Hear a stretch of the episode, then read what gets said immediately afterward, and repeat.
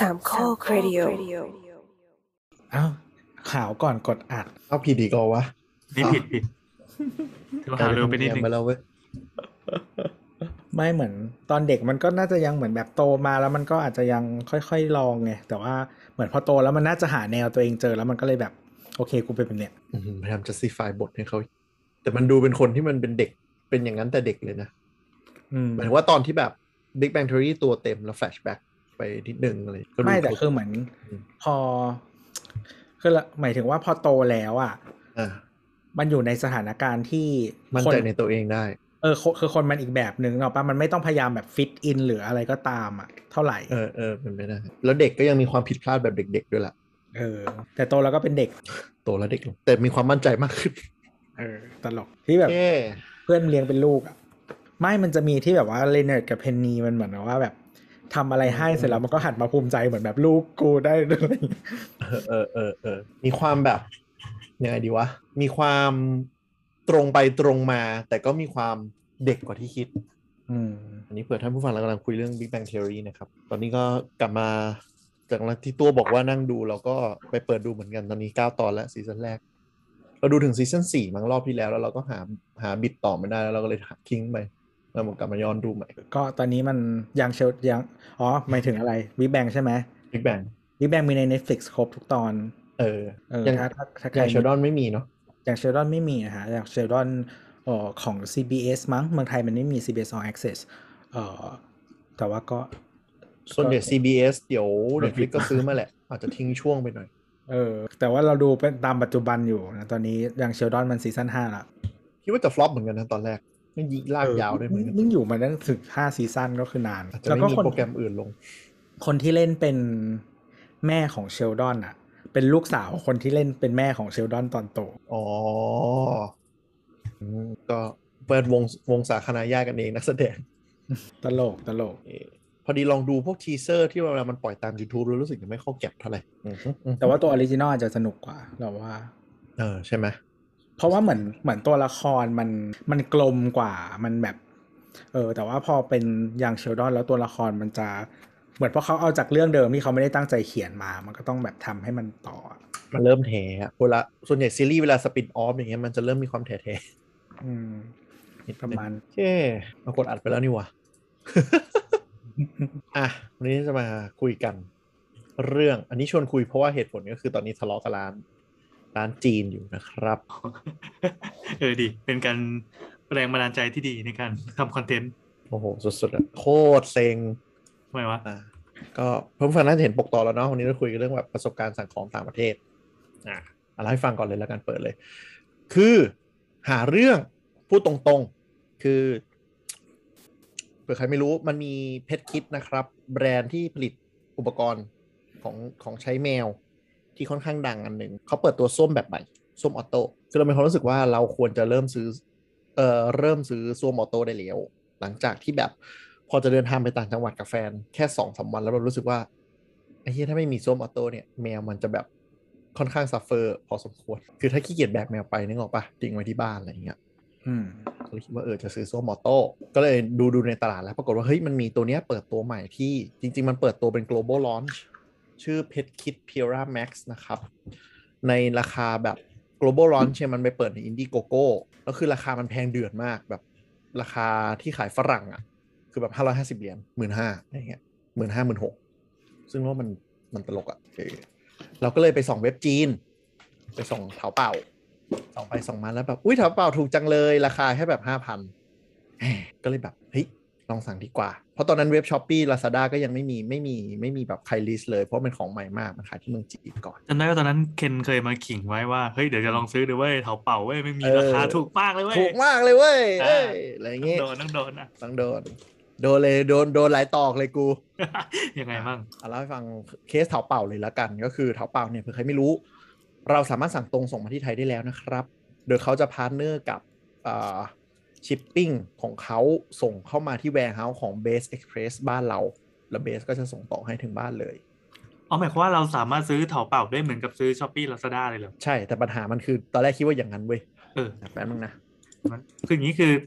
จะบอกว่าเราอะติดภาพลักษณ์ของเถาเป่าว่าเฮ้ยมันต้องเป็นร้านขายส่งหรือเปล่า หรือว่ามันต้องขายเฉพาะคนจีนหรือเปล่า อืมเออเมื่อก่อนมันก็เป็นแบบนั้นแหละ แสดงว่ามันเพิ่งเปลี่ยนไม่นานใช่ไหมก็เจ้าของเขาก็พยายามแหละเจ้าข พองยายามจะทำตีตลาดโลกอะไรเงี้ยนะอืม คือที่ผ่านมาปัญหาในการสั่งของต่างประเทศมันจะติดที่ค่าเอ้อค่าขนส่งเท่าไหร่เพราะสงภาษีอะไรอย่างงี้เท่าไหร่ มันก็เป็นกำแพงที่ทำให้เราซื้อของจากจีนยาก คือเหมือนเถาเป่าทีมอร์มันคือเหมือนขายคนจีนเลยใช่ไหมอืมแต่ว่าถ้าคุณจะสั่งของจีน แบบส่งนอกนอกนอกจีนอะก็คือสั่งอาลีเอ็กซ์เพรสอะไรอย่างอืเงี้มยอ่า ปกติจะทำอย่างงี้คือจริง ๆอะคนพบอย่างหนึ่งไว้ว่า ไอ้ที่เถาเป่าเปิดฟีเจอร์ให้ส่งนอกประเทศอะ เขาไม่ได้ทำมาเพื่อคนต่างชาติ มันทำมาเพื่อคนจีนที่ไปอาศัยอยู่ในประเทศอื่นอ๋อเพราะอะไรหนึ่งมึงไม่มีภาษาอังกฤษเลย ไม่แต่นิดเดียว อันนี้มันไภาษาอังกฤษเลยมันมีเว็บด้วยใช่ไหมมันไม่ใช่แอปอย่างเดียว ใช่ใช่ใช่ก็คือเถาเป่าแหละเข้าเถาเป่าไปเลยก็คือเออคือคุณต้องอ่านภาษาจีนออก เพราะว่าคุณต้องกรอกที่อยู่เป็นภาษาทุกอย่างเป็นภาษาจีนอะไรเงี้ยแต่นี่ก็หาทำไงก็ไปเปิดแบบ YouTube ยูทูบเบอร์สอนสั่งของจากจีนอ่าอะไรอย่างงี้ จำได้ว่าเคยอ่านเหมือนกันอะไรแบบนั้นโอ้เปิดเอ้ยโหเดี๋ยวนี้เถาเป่าสั่งของตรงได้แล้วเมืองไทยอะกูก็ไปจัดหมดเลยอยากลอนั่งงแปลจอต่อจอโอ้โหเออของถูกของถูกของถูกปัญหาคือใน YouTube เบอร์ที่เขารีวิวอะว่าทุกอย่างรวมหมดแล้วเนี่ย เราลืมคิดไปว่าอันนั้นน่ะมันคือของเล็กที่เขาบิลเลส่งเหมามาไทยของชิ้นเล็ก ๆ เสื้อผงเสื้อผ้ากระจุกกระจิกอะไรอย่างเงี้ยปัญหาคือที่หน่อยอ่า ปัญหาที่สั่งอะก็คือมันเป็น มันเป็นเหมือนสั่งของผ่านชิปปิ้งเลยเผื่อใครไม่รู้ก่อนหน้านี้วิธีการส่งของเถาเป่าหรือ 1688 หรือเว็บจีนเนี่ยเขาจะนิยมกันก็คือมี 2 แบบก็คือ 1 ก็คือเป็นเว็บสั่งของ คือเราเอาลิงก์อะไปแปะในระบบเขาแล้วเขาจะคิดคำนวณค่าของรวมค่าชิปปิ้งทั้งหมดเนี่ยมันถึงเราเท่าไหร่แล้วเราก็โอนตังค์ไป อีกอันหนึงก็คือสั่งจากเถาเป่าส่งไปที่ warehouse บริษัทไทยที่นู่น แล้วเดี๋ยวเขาเคลียร์ของเอาเข้ามาให้ ซึ่ง ของพวกเนี้ยถ้ามันเป็นขนาดหนึ่งอะเขาจะคำนวณมี2เบสิสก็คือน้ำหนักหรือปริมาตร อันไหนแพงกว่าคิดอันนั้นอ๋ออ่ามันจะมีเลทอยู่ว่า สมมติของเบาแต่ปริมาตรใหญ่คูณออกมาแล้ว แพงก็ใช้อันนั้น ของเล็กแต่น้ำหนักมาก แล้วคูณออกมาแพงกว่าก็ใช้อันนั้น มันจะมีอืมวิธีอยู่อะแต่ละเจ้าก็ไปคำนวณกันดู ทีเนี้ยอีเคนเนี่ยคิดว่ามันแบบเป็นแบบ flat rate รวมค่าส่งแล้ว มันเขียนว่าเท่าไหร่วะสิบห้าหยวนอ่าโอ้นะว่าเฮ้ยเพ ราะว่าในรูปมันมีแบบอีรถบรรทุกส่งฟรีเว้ยคือขนาดใส่ที่อยู่เมืองไทยมันส่งฟรีกว่าพี่เจี๊ยส่งฟรีแน่นอน Shopee ยังหลอกมึงเลยมึงจะเชื่ออะไรกันครับก็เลยกดสั่งไป เดี๋ยวก็เดี๋ยวเพิ่งขัดเดี๋ยวเพิ่งขัดแม่งได้ห้าพันจริงๆ เพราะตอนนั้นสั่งสิบเอ็ดสิบเอ็ดมันถูกมาก ลดลงไปอีกลดลงไปอีกจากแบบราคาที่ได้เงี้ยอ่าเราสั่งส้วม พร้อมแถมถุง พร้อมน้ำหอม พร้อมแผ่นรองแบบครบเซตใช้ได้เลย เป็น complete set ซึ่งมันถูกมากห้าพันนึกออกปะส้วมไฟส้วมออโต้ห้าพัน สั่งมากัเถดอะขิงเต็มที่ละโอ้โหกูเสร็จกู สั่งมาปุ๊บเว้ยเฮ้ยแม่งก็ตัดไปเท่านั้นจริง ตอนประมาณ180 US มันตัดเป็นอยู่ผ่านอาลีเพย์ก็แบบเฮ้ยโหสั่งได้จริงเว้ยผ่านไปสามวันมันก็ไม่เก็บตังค์อะไรกูเพิ่มไม่มีปัญหาเฮ้ยแสดงว่าแม่งมาจริงสามวันผ่านไปเว้ยมาไปอยู่ที่หนึ่งแล้ว notification ในแอปมันเด้งพรึบไม่งเป็นภาษาจีนหมดเลยอ่านอะไรไม่ออกเลย แต่รู้กูว่ากูต้องจ่ายตังค์เพิ่มอีกร้อยห้าสิบเหรียญมันขึ้นมาเป็นภาษาจีนปุ๊บปุ๊บปุ๊บปุ๊บปุ๊บปุ๊บเต็มหมดเลย ก็ด้วย skill ก็คือแคปหน้าจอ แล้วก็เข้าไปในโฟลเดอร์ไอ iPhoto แล้วก็กดลากอ่าน ขอบคุณมากครับ iOS ใหม่ที่ทำได้แล้วอะกดนั่งนั่งทำอยู่ประมาณนึงก็พบว่าเอาอีกเครื่องหนึ่งมาแล้วก็ Google Translate ก็ก็ได้แต่ว่า Taobao ใช้ในมือถือ เพราะว่าพยายามจะเข้าผ่านเว็บแล้วหาที่ login ไม่เจอ ไม่ก็มือถือไงอีกเครื่อง มีอยู่เครื่องเดียวไหมอะทีนี้ก็คือแบบอันอาวมากคืออ่านไม่รู้เรื่องเลยมันก็โผล่ขึ้นมาก็พยายามแปลแปลแปลอ๋อสรุปคือกูต้องจ่ายค่าชิปปิ้ง สิบห้าหยวนนะคือเลทที่มันเป็นแบบเพอเพอยูนิตที่มันคิดอะซึ่งถ้าคุณสั่งลงแวร์เฮาส์ไทยอะรวมค่าเคลียร์อะไรทุกอย่างแม่งถูกกว่า ใช่หาทำสัสๆนี่คือยกเลิกไอ้ยี่ยกเลิกก็อ่านไม่ออกว่าต้องยกเลิกยังไง ถ้ายกเลิกมันต้องมีค่าตีกลับ อะไรไม่รู้โปรเซสเต็มไปหมดคือแบบปีเรื่องสของต็แม่อกเหมือนปีอะไรเงี้ยเหมือน Lazada s h o p e e อะเรากดยกเลิกก็ต้องแบบชี้แจงเหตุผลเหตุผลอะไรเงี้ยไม่ใช่มึงจะกดยกเลิกเมื่อไหร่ก็ได้เฮียกัดฟันจ่ายไปก็ได้วะนั่งแปลแบบปรึกษาเพื่อนเพื่อนที่เคยสั่งของแบบพออ่านจีนได้อะไรเงี้ย อะก็กดจ่ายจ่ายไปเสร็จปุ๊บโดนอีกร้อยห้าสิบเหรียญไปไปมาๆคือแม่งเก้าพันแล้วคือไม่ได้ถูกแล้วไม่ได้ถูกเท่าไหร่ละแล้วในจังหวะเดียวกันเว้ยก็คือกว่ามันไปอยู่สสไอ้เน่าอยู่ที่แวร์เฮาจีนอะแล้วก็จ่ายตังค์ไปแล้ว แม่งก็ต้องรอเคลียร์แลนด์ค่อยออกมานึกออกไหมก็คือมันมันใช้ชิปปิ้งระหว่างนั้นเว้ยอีร้านบน Lazada กับ s h อ p e e เอามาแม่ขางยก็เริ่มลิสต์กันแล้วไอ้ดีฮิ้วมาจากจีนเหมือนกันราคาแล้วนึเท่ากไหอร่อกปะ พวกนี้เอามันเป็นราคาร้านก่อนค้า บางทีมันเบ้าเข้ามาเยอะไง มันก็เออถูกกว่า เท่าไหร่วะ ประมาณเก้าพันคือตอนนี้เท่าทุนเท่าทุน โอเคอะอะรับได้รับได้แต่แบบทางเขามีประกันไง ใช่อย่างน้อยก็มีประกันให้นิดหน่อย อาจจะประกันเจ็ดวันสิบสี่วันอะไรอย่างเงี้ยชิปปงชิปเอปิ้งอประกันใจอะไรว่าไปก็คือยังไม่ยังยังไม่ขาดทุนมากรับได้อะอันนั้นคือความเจ็บใจเลยว่าหนึ่งอะเออปัญหาต่อมาที่มันบังเกิดเว้ยจ่ายคีลินชิปปิ้งเสร็จปุ๊บ มันก็ส่งมาจีมก็อัปเดตตึ๊ดตึ๊ดตึ๊ดตึ๊ดตึ๊ดมาถึงบ้านมาหนึ่งกล่องกล่องใหญ่ๆเลยกลอยคอยควายเลยก็ตกใจ ก็จัดการแกะจะตรวจของอะไรให้เรียบร้อยเว้ยคือรุนนะเพราะไม่มีประกันด้วยแล้วมาทุกอย่างเป็นภาษาจีน แกะเสร็จปุ๊บอ๋อแล้วมันเขาจะส่งผ่านเบสมานะครับ เข้ามาทางแบบอะไรโกดังอุดรหนองคายซัมติงอะเขามีวิธีของเขาพวกอาหารจ้ะเออมุกอาหารเออใช่มุกอาหารก็วิ่งเข้ามาเสร็จปุ๊บก็เปิดตึ๊บของไม่ครบอ้าวมาแค่ส้วมของแถมไม่มาสักชิ้นอ้าวความชิมหายเริ่มบังเกิดตรงนี้เพราะอะไร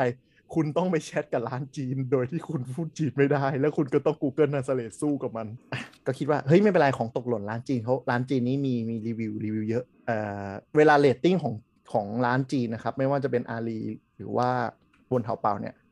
อย่าดูอย่าดูที่ดาวนะครับ ให้ดูที่เพจเพราะว่าคุณได้เกิน5ดาวปุ๊บมันจะเริ่มกลายเป็นอืมไม่เข้าใจระบบแม่งเหมือนกันคือมีเพชรยิ่งเยอะเหมือนแบบยิ่งดีกว่าดาวอะไรเงี้ยอันนี้อะร้านนี้สามเพชรเว้ยร้านช่างดังอยู่มีรีวิวหลายหลายหมื่นก็ทักมันไปเสร็จ คุณไม่รู้เรื่องเลย เนื่องจากว่าเราไม่รู้มันแปลภาษาแสลงอะไรเป็นยังไงเว้ยมันเหมือนจะรู้เรื่อง แต่ก็ไม่รู้เรื่อง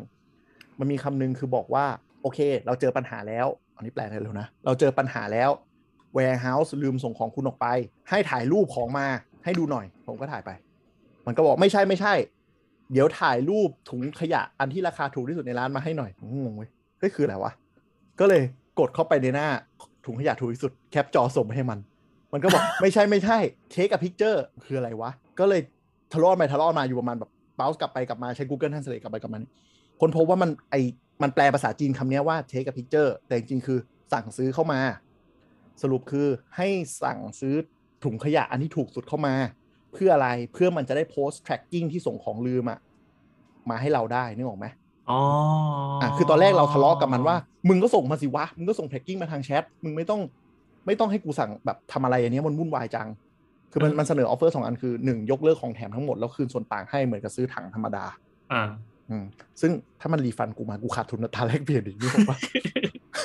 เออมึงส่งมาเหอะอะไรเงี้ย มันมันก็เลยบอกว่างั้นมึงอะให้สั่งทุกของที่ถูกที่สุดในร้านคือถุงขยะหนึ่งอัน อ่า จะได้มีเลขอันละสิบหยวน อ่า จะได้มี tracking ตอนแรกคุณไม่รู้เรื่องไม่เข้าใจว่ามึงทำไมมึงต้องให้กูสั่งว่ามึงหลอกอะไรที่มันแปลผิดเป็นถ่ายรูปปะ buy ซื้อ purchase มันมันมันเป็นภาษาจีนนะไม่เข้าใจเหมือนกันแต่เพราะทั้งว่าจะนึกออก Google ว่ามันมันมีวิธีการแปลผิดอยู่อ่าเออทั้งไอ Apple Translate Google Translate แปลผิดทั้งคู่ เป็นเออเป็น take a photo เหมือนกันเว้ย take a photo หรือ picture อะไรอย่างเงี้ยเหมือนกัน ก็งงทิบหาย เพราะว่าเสร็จก็เลยแบบตอนแรกบอกว่าเฮ้ยกูไม่ต้องสั่งดีมึงก็ส่งของมาดีแล้วก็ส่ง tracking มาทางแชทมันก็บอกว่าไม่ได้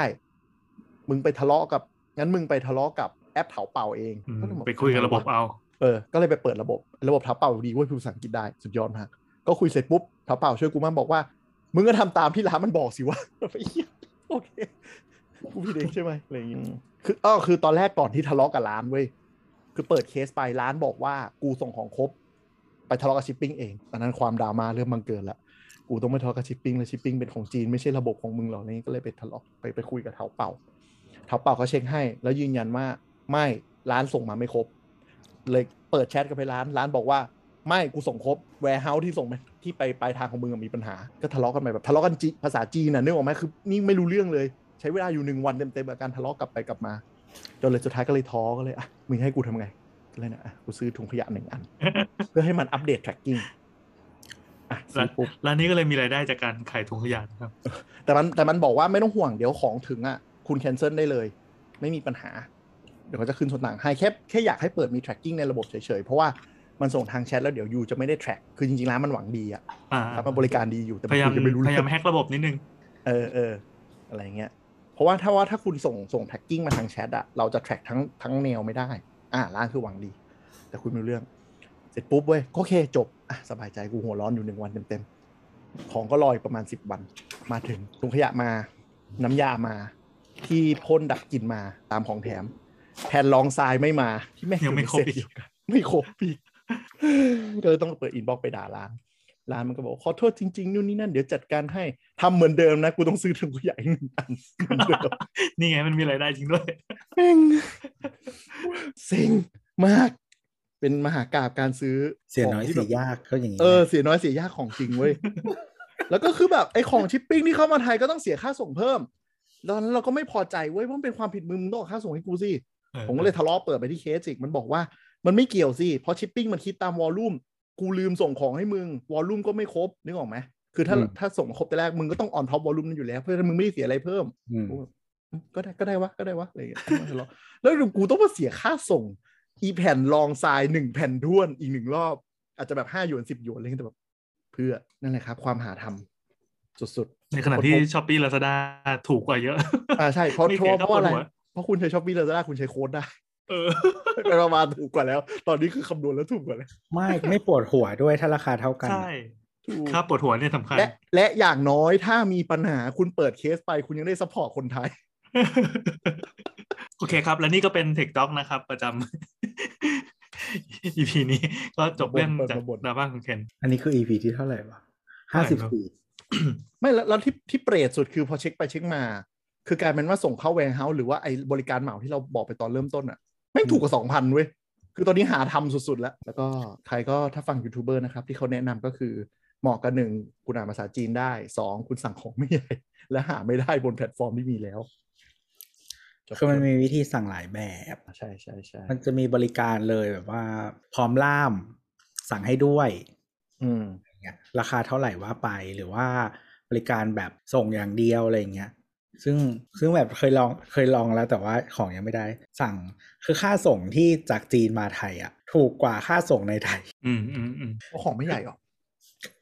ก็ของประมาณร้อยโล อะ อ๋อเออเป็นไปได้บางทีในไทยเวลามันหนักมากๆมันไม่ค่อยอยาก คือเหมือนค่าส่งจากจากโกดังที่จีนอะมาถึงมาถึงกรุงเทพอะกับค่าส่งที่จากโกดังที่กรุงเทพอะมาถึงบ้านเราอะอ่าค่าส่งจากจีนมาถูกกว่าคือขาปลายทางสุดท้ายอะแพง คืออันเนี้ยส่วนใหญ่มันมันเป็นอย่างนี้แบบสังเกตเหมือนกันว่าธุรกิจส่งพัสดุบ้านเราอะโลพอเริ่มเกินยี่สิบโลอะราคามันจะแบบพรึดเหมือนแบบไม่ค่อยอยากส่งกันอะเหมือนแบบต้องหารถเหมาเองบางทีคุ้มกว่าอืมบางทีก็กพดอเข้าลาใจลาได้อืมอืมเอากดลาลาเพราะโมว่าไปแบกเนี่ยคุ้มกว่า เพราะว่าวอลลุ่มมันมันต่างเยอะ ใช่ใช่ก็คือบ้านเรามันเน้นส่งด้วยมอไซค์กับรถกระบะเนาะพอมันอืมของหลักแบบร้อยโลมันก็คงไซส์ประมาณเหมือนแบบคอนเทนเนอร์เครดใหญ่หน่อยนึงอะ มันก็จะไม่ค่อยมีใครอยากส่งกันละ ก็คือแบบไปกดลาลามูเหมามา หรือว่าหาหารถเหมาไปเอาไว้คุ้มกว่าอะเรามาคุยกันว่า ถามว่าปกติสั่งของช้อปปิ้งออนไลน์นอกประเทศ สั่งอะไรกันบ้างครับ มีไหมพี่แอนมีสั่งไหมโอ้ยเมื่อก่อนสั่งบ่อยอะแต่พอมันมีเว็บที่อยู่ในไทยก็เลยหันมาซื้อของไทย อันนี้คือเอาเป็นของปลีกก่อนนะ ของปลีกเออที่พวกเครื่องใช้ส่วนตัวอะไรเงี้ยพวกอือุมปกรณ์อิเล็กทรอนิกส์เคสโทรศัพท์อะอะไร เงี้ยเออ สมัยก่อนคือพอไม่มี Lazada s h o p e e จำได้ว่าช็อปอาลีบ่อยมาก ใช่ใช่ใช่เคสโทรศัพท์เราสั่ง eBay eBay เออเมื่อยุคแรกเราสั่ง eBay เสร็จปั๊บพอไปดู อ้าวแม่งราคาพอกันเลยนี่หว่า แล้วเหมือนอาลีมันมันดูใช้แล้ว UX มันมันทำให้เราอยากซื้อของอื่นมากกว่าอะไรเงี้ยหรือว่ามันมาหาเออเออของที่เออ relate กับใจเรามากกว่า แล้วก็เลยสลับมาเป็นอาลีก็ซื้อมอาลีเป็นหลักมามาพักใหญ่มากๆอะจนวันหนึ่งก็อ้าว ไปเทียบราคา Shopee Lazada สมมติว่ามันแพงกว่ากันสักห้าบาท แต่เออมันได้ของเลย ก็อืมเออคุ้มกว่า คือเราว่ายุคที่ช้อปปิ้งอาลีกันเนี่ย คนทั่วไปยังแบบสมาร์ทโฟนไม่ค่อยยังง่อยๆอยู่เลยอะเออยัจริงช้อปปิ้งจริงออนไลน์กันไม่เป็นใช่กันในเลยมั้งในคอมเออเออเออแต่คือ eBay มันมีอันหนึ่งเว้ยมันจะมีฟีเจอร์หนึ่งที่เขียนว่าถูกสุดที่มันจะมีแบบให้กดถูกสุดรวมส่งอะอืมอืมเออ เวลาซอสหาของอะ ก็เลือกแบบถูกสุดรวมส่ง แล้วมันจะจำ จำคำภาษาอังกฤษไม่ได้แต่ว่าประมาณเนี้ยคือมันบวกค่าชิปปิ้งแล้วอะแล้วก็คือมันไม่ใช่ซอสแค่ราคาของหรอกไหมเพราะว่าอืมเว็บทั่วไปที่บอกว่าซอสราคาของอะหรือว่ามันเว็บที่มันจะราหมกเม็ด เออ มันจะมีราคาส่งต่างหาก เออ เออ แต่ว่าอันเนี้ยคือมันจะมีฟีเจอร์ที่เป็นแบบรวมราคาส่งมาแล้ว เออ แล้วก็แบบเราก็จะไล่ได้อันที่ถูกสุดจริงอืมอะไรอย่างเงี้ยแต่ eBay ยุคนั้นน่ะส่วนใหญ่มันยังไม่ค่อยมีร้านจีนนะส่วนใหญ่เป็นร้านแบบ ไม่ค่อยมี อืม ร้านแบบ proper ที่ขายกันจริงจัง แล้วปัญหาคือจำได้สั่ง eBay ยุคนั้นคือโดนภาษีอานะค่าส่งกับภาษีอ้วก เออ ก็ต้องเลือกของอะ คือของเกินเท่าไหร่สี่พันหรอ อืม เออ ก็จะต้องดูอะไรอย่างเงี้ยสองพันอะจริง ๆ แล้วยุคนั้นเราเข้าใจว่า e-commerce ยังไม่เฟื่องฟู คือสั่งอะไรมาโดนภาษีหมดเลย ไม่เคยรอดเลยอืมแบบเป็นของแปลกมั้งเห็นวัสดุต่างประเทศวิ่งเข้ามาบ้านเราแล้วดันแบบ eBay มันก็จะแบบฝรั่งขายอะเนาะก็จะเป็นคนดีแปะ ราคา packing slip มาตรงเป๊ะใช่ใช่ declare ทุกอย่างตรงเป๊ะสมัยก่อนมีสูตรด้วยบอกว่าให้เขียนคำว่า gift น่าจะเลี่ยงเลี่ยงภาษีได้อะไรอย่างงี้ช่วยไม่ช่วย สมัยก่อน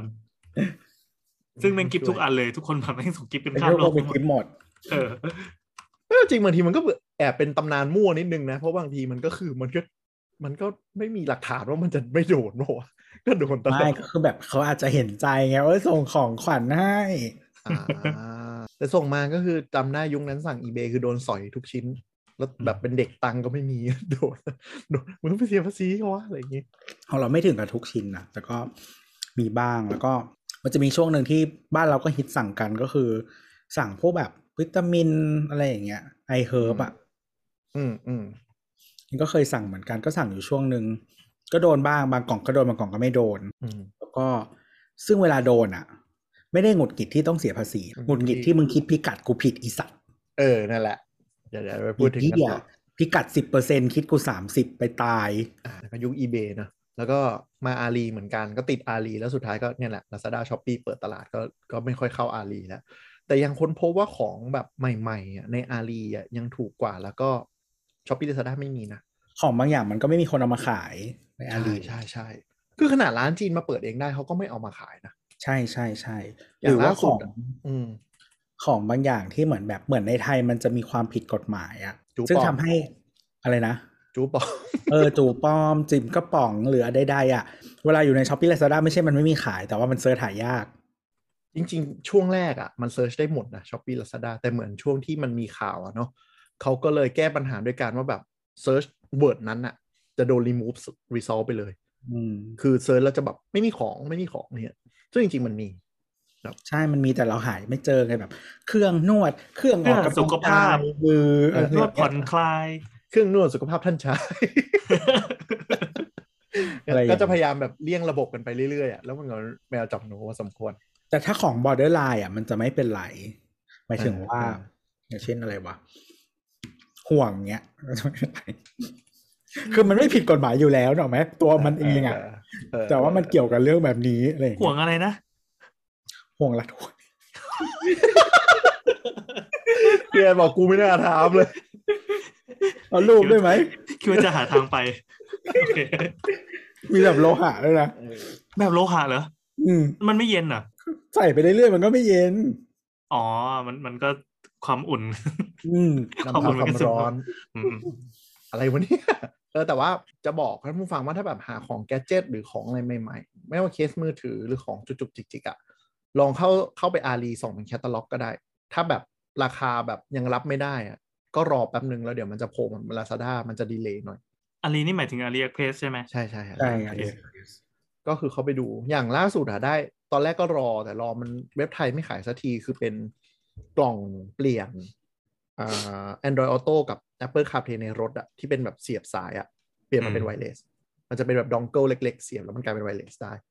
รุ่นรุ่นใหม่ ก็คือบ้านเรามีขายรุ่น 2 แต่รุ่น 3 มันขายที่จีนแล้ว แต่ Lazada ไม่ไม่ขายสักทีก็เลยตัดตัดใจซื้ออาลีก็ใช้ได้ดีก็ยังมีของหลายอันอะที่แบบมีบนอาลีแต่ไม่มีบ้านเรา แต่ส่วนใหญ่ค่าส่งแม่งจะแพงไม่รู้เหมือนกันว่าเพราะอะไรก็ก็เอ้ยมีปกติถ้าถ้าสั่งอะไรเอ่อเอาสั่งอะไรถึงจะยังคุ้มอยู่นะพอสอนเนี้ยไม่มีอะถ้ามันมีลิสต์สองเว็บส่วนใหญ่ Lazada ถูกกว่าหมด อ๋ออืมแต่ก็จะมีของเฉพาะทางอย่างเช่นแบบอ่าพวกวงการ mechanical keyboard อย่างเงี้ยก็สั่งอาลีอ๋อเพราะว่าอืมร้านใหญ่มาดูที่จีนนึกภาพว่าเมืองไทยมันอะไรที่ยังไม่มีของเหมือนขายในไทยเยอะๆเอาเข้ามาแล้วไม่คุ้มอะไรเงี้ย แต่จีนมีแน่นอนผลิตแน่นอนอ่าหรือว่าแบบ official shop ของเคสจีนบางเจ้า ก็ไม่ได้มาเปิดบน Lazada ก็จะมีบนอันมันจะมีอืมแบบเคสแปลกๆ อย่างเช่นแบบเคสหนัง Alcantara อย่างเงี้ยในช็อปใน Lazada หาแบบหายากแต่ในจีนมีเต็มเลย เคสไฟคาร์บอนอะไรอย่างเงี้ยเออหรือว่าพวก เครื่องใช้ไฟฟ้าบางชนิดอืมก็จะมีบนอาลีที่แบบต้องเป็นแบรนด์เขาด้วยปะส่วนใหญ่ส่วนใหญ่จะเป็นแบบเป็นแบรนด์จีนแหละแบรนด์จีนที่แบบหมายความว่าทำหมายความว่าเราซื้ออินตก็ซื้อนิดนึงจากร้านแบรนด์ไปเลยอย่างเงี้ยใช่ใช่ใช่อ๋อแต่บางทีบนอาลีคือบางยี่ห้อมันก็ไม่มีร้านบนอาลีอะอืมอืมก็ต้องไล่ดูอืมแต่สินค้าเสี่ยมี่อะไรอย่างเงี้ย บนอาลีจะมาเร็วกว่าบนลาซาด้านะ ของใหม่ๆ แปลกอยู่แล้ว อันนั้นมันอยู่แล้วๆใช่ใช่เพื่อบางคนแบบคันไง อยากได้เลยอะไรอย่างเงี้ยทั้งเสี่ยวมี่จริงและเสี่ยวมี่ปลอมนะไม่เสี่ยเสี่ยวมี่ปลอมนี่คือมันไม่ใช่ยี่ห้อที่มันเรียนแบบหรืออะไร แต่ว่า คือจริง ๆ เหมือนมันแค่ใช้งานกับ Xiaomi Home app ได้หรืออะไรแบบเอนั้อนหรือว่าเป็นแบบเป็นแพลตฟอร์มยูพินอะที่มันเป็นเขาเรียกว่าอะไรคล้ายๆ Indiegogo หรืออะไรเนี่ยนะอ่าแต่ว่าเป็นของจีนอะแล้วแบบเหมือนเวลามาในไทยแล้วคนก็จะบอกว่าเสี่ยวมี่จริงๆ คือมันไม่ใช่เสี่ยวมี่ใดเป็นยูพินส่วนใหญ่จริงๆ มันคือของที่ขายในยูพินๆอืมอ่า เออเสริมความรู้เลยกันยูพินเนี่ยเป็นแพลตฟอร์มอีคอมเมิร์ซหนึ่งในจีนพินก็คือเป็นชื่อผู้หญิง คุณยุพินนะมามุงนี้ก็ไปไม่ถูกเลยอะก็ก็คือมันเป็นเหมือนแพลตฟอร์มอีคอมเมิร์ซที่ดูแลโดยเสี่ยวมี่โดยเสี่ยวมี่เขาเคลมว่าของที่ list มา list ขายบนยูพินเนี้ยเป็นของที่มันคัดแล้วมาเป็น partner แล้วถือว่าดีอืมทีนี้ร้านจีนที่มันบนอาลีหรือบนลาซาด้าชอบคิดเรียกว่าเสี่ยวมี่หมด อย่างสายชาร์จดัง ๆ ยี่ห้อ Baseus เนาะคนไทยใช้กันเยอะเนี่ย เมื่อก่อนก็เคยโดนเคลมว่าเป็นเสี่ยวมี่นะอ๋ออืมใช่ ไอไฟตั้งจอหรือที่ชาร์จอะไรเงี้ย บางคนก็จะเรียกว่าเสี่ยวมี่บาซิลลองไปเสิร์ชดูบางร้านมันในจริงมันก็คือนั่นแหละขายผ่านยูพิน แล้วมันก็ดังขึ้นมาปุ๊บแล้วก็มีร้านของตรงอืมโอเคมีอีกเว็บหนึ่งที่บางคนใช้สั่งบ้านเราเยอะก็มี Amazon อืม Amazon ใช่ Amazon เนี่ยหลายคนสั่งหนังสือว่าหนังสือเนาะอย่างว่าบ้านเรามันหาหนังสือหลายเล่มยากเขาก็สั่ง Amazon เข้ามา แล้วก็ข้อดีของหนังสือบ้านเราก็คือ ไม่คิดภาษีนะครับ หมวดหนังสือทั้งหมดสั่งมาไม่คิดภาษี แต่น้ำหนักแพงเออ แต่ค่าส่งจะแพง Amazon จะเป็นเว็บที่ค่อนข้างคอนเซอร์เวทีฟมาก คือเวลากดสั่งปุ๊บ เขาจะคำนวณภาษีกับค่าส่งให้ทั้งหมดเลย เป็นราคา all in price เราไม่โดนภาษีเพิ่มเติม แต่ปัญหาของ Amazon คือมันคิดภาษีโคตรแพงเผื่อไว้แล้วอะแล้วอ่าจริงๆเขาจะเขียนว่าถ้าคุณถ้าภาษีมันไม่ถึงคุณจะได้คืน เราเคยได้คืน หลายเคสก็ไม่คือแต่ว่าส่วนใหญ่คิดว่าจะไม่ได้คืน แล้วบางทีได้คืนก็เสียเปรียบอัตราแลกเปลี่ยน ใช่ใช่เออมันจะมีอีกที่หนึ่งก็คือ Amazon UK อืม Amazon UK จะคุณจะไม่เสียวไม่เสียภาษีแวดไม่เสียวไม่เสียภาษีแวดไม่เสียภาษีแวดแวด UK ใช่ไหมหรือแวดไทยใช่แวด UK แวด UK อ่าแวด UK แพงยี่สิบเปอร์เซ็นต์ไงนะซึ่งจริง ๆแล้วคือเหมือนคือของ UK อะมันจะเนื่องจากแวดมันแพงใด ๆ แล้วก็ค่าเงินด้วยอะ มันจะตั้งราคาแพงกว่าประเทศอื่นนิดนึง แพงกว่าอเมริกาหน่อยนึง แต่ว่าพอเอาแวดออกอะ มันจะถูกกว่าอืมอืมส่วนใหญ่แล้วมันจะถูกกว่าเครื่องใช้แต่ไฟว่าต้องฟ้า UK แพงมาก เพราะว่าแวดเขาแพงทีนี้ต้องเช็ค เพราะว่าของบางอย่างอะเอ่อถ้ามันมีเหมือนกันทั้งสองที่ แล้วก็ลองดูค่าส่งเทียบกันบางที UK มันก็จะถูกจากการที่มันไม่มีภาษีอันนี้ แล้วก็เอ่อระบบไฟอะไรอย่างเงี้ยก็คือมันจะเหมือนบ้านเรา220โวลต์แต่ หน้าตาปลั๊กเฮียก็ปลั๊กมาเลเซียฮ่องกงมันเป็นปลั๊กที่อุบาทที่สุดในโลกแล้วอะปลั๊ก UK อะก็คือ UK ก็คือเขาใช้ปลั๊ก Type G นะครับ จะเป็นถ้าใครนึกไม่ออกก็คือมันจะเป็นสามเอ่อสามขา ทุกขาเป็นสี่เหลี่ยม ขาควายควายๆเบิ่มเบิ่มอ๋ออุ้นยักษ์ยักษ์เลยใช่ไหมเกะกะเกะใช่กะปะใช่ใช่ถ้าอันใหญ่ๆก็คือ ถ้าใครเคยไปเที่ยวฮ่องกงสิงคโปร์ห้องเอ่อมาเลอะไรประมาณนี้ก็จะเป็นปลั๊กแบบนั้นนะครับเรียกปลั๊ก Type G แต่จริงๆไฟ 220 โวลต์น่ะปลั๊ก Type G ปลอดภัยสุดนะ เพราะว่าขามันหนาแล้วมันค่อนข้างซ็อกเก็ตมันแน่น ใช่นะครับ ก็จะเป็นแบบนั้นก็คือไฟมันก็จะใช้กับบ้านเราได้พอดี แต่ว่าปลั๊กมันอาจจะไม่พอดีก็หาที่แปลงหรืออะไรเอาก็ไม่รู้ก็มึงก็ใช้ของจีนได้ไม่เห็นจะมีปัญหาเลยนะครับ แต่อี type เนี้ยชอบเป็นอะไรที่มันไปใส่หัวแปลงแล้วมันติดมากที่สุดเลยนะใช่เพราะมันใหญ่มากเออชอบงัดไม่ออก บางทีต้องเอาไขควงมางัดออก อะไรอย่างนั้น ก็ของบางอย่างเราก็สั่งมาจาก UK คือถ้าของบางบางอันที่อเมริกามันไม่มีที่ UK มีก็สั่งจาก UK ก็ได้ อืมลองดู Amazon JP ก็เป็นอีกระบบหนึ่งแต่นั้นต้องอ่านญี่ปุ่น Amazon Amazon AP JP ความเฮี้ยก็คือมันใช้ account แยกกับทุกประเทศ ใช่ เป็นความคือหมายถึงว่าถ้าคุณมีประเทศ account Amazon หนึ่งอันอะ ในแอป Amazon หรือในเว็บอะคุณสามารถกดเปลี่ยนไป Amazon ทั่ว UK โลก Amazon France Amazon Amazon เยอรมันอะไรก็ได้ ยกเว้น Amazon JP พอคุณกดเข้าไป Amazon JP ปุ๊บ คุณต้องสมัครใหม่ ถือเป็นคนละเว็บกันเลย ใช่ เป็นอาณาจักรเป็นเอกราชของตัวเอง แล้วก็ทุกอย่างเป็นภาษาญี่ปุ่น วิธีคำนวณอะไรทุกอย่างก็จะไม่เหมือน Amazon อื่นเออจริงๆมันมีกฎให้เป็นภาษาอังกฤษได้ แต่ว่าเมนูมันอาจจะไม่ครบหรืออะไรอย่างเงี้ยแต่มันกดได้ง่ายง่ายกว่าเว็บจีนอะ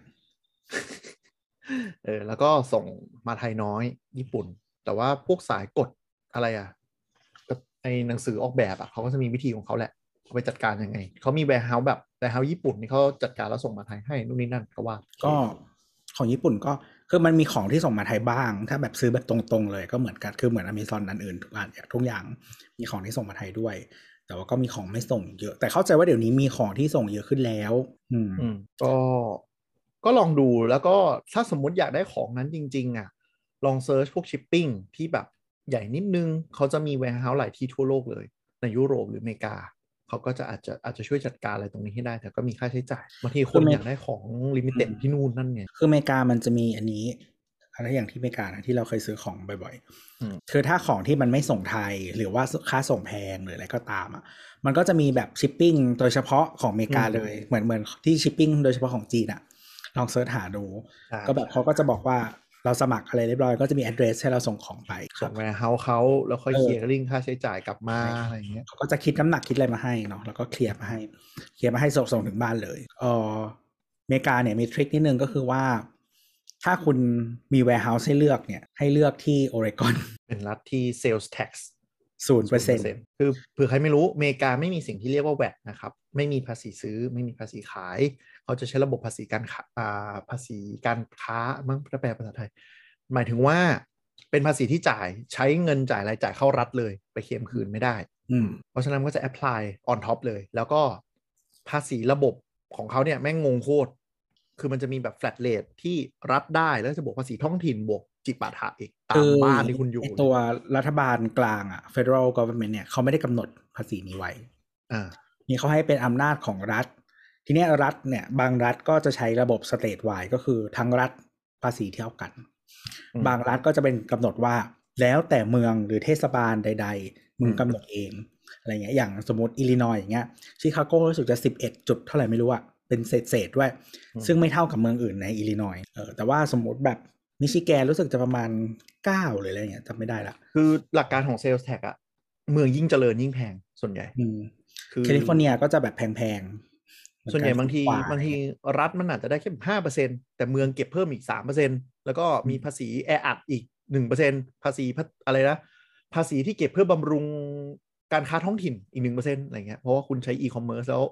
ร้านท้องถิ่นเสียเปรียบอะไรเงี้ยก็มีจุกจิกมากอืมแต่เขาจะรวมมาให้นะ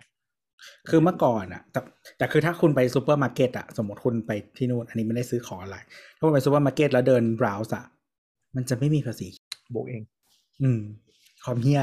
ความเหี้ยคือบวกเองปวดคืหัอวแบบมากอีประเทศนี้แล้วทำไมกูต้องมานั่งคิดเลขไปกินข้าวกูต้องคิดเลขค่าทิปอีกกี่สัตว์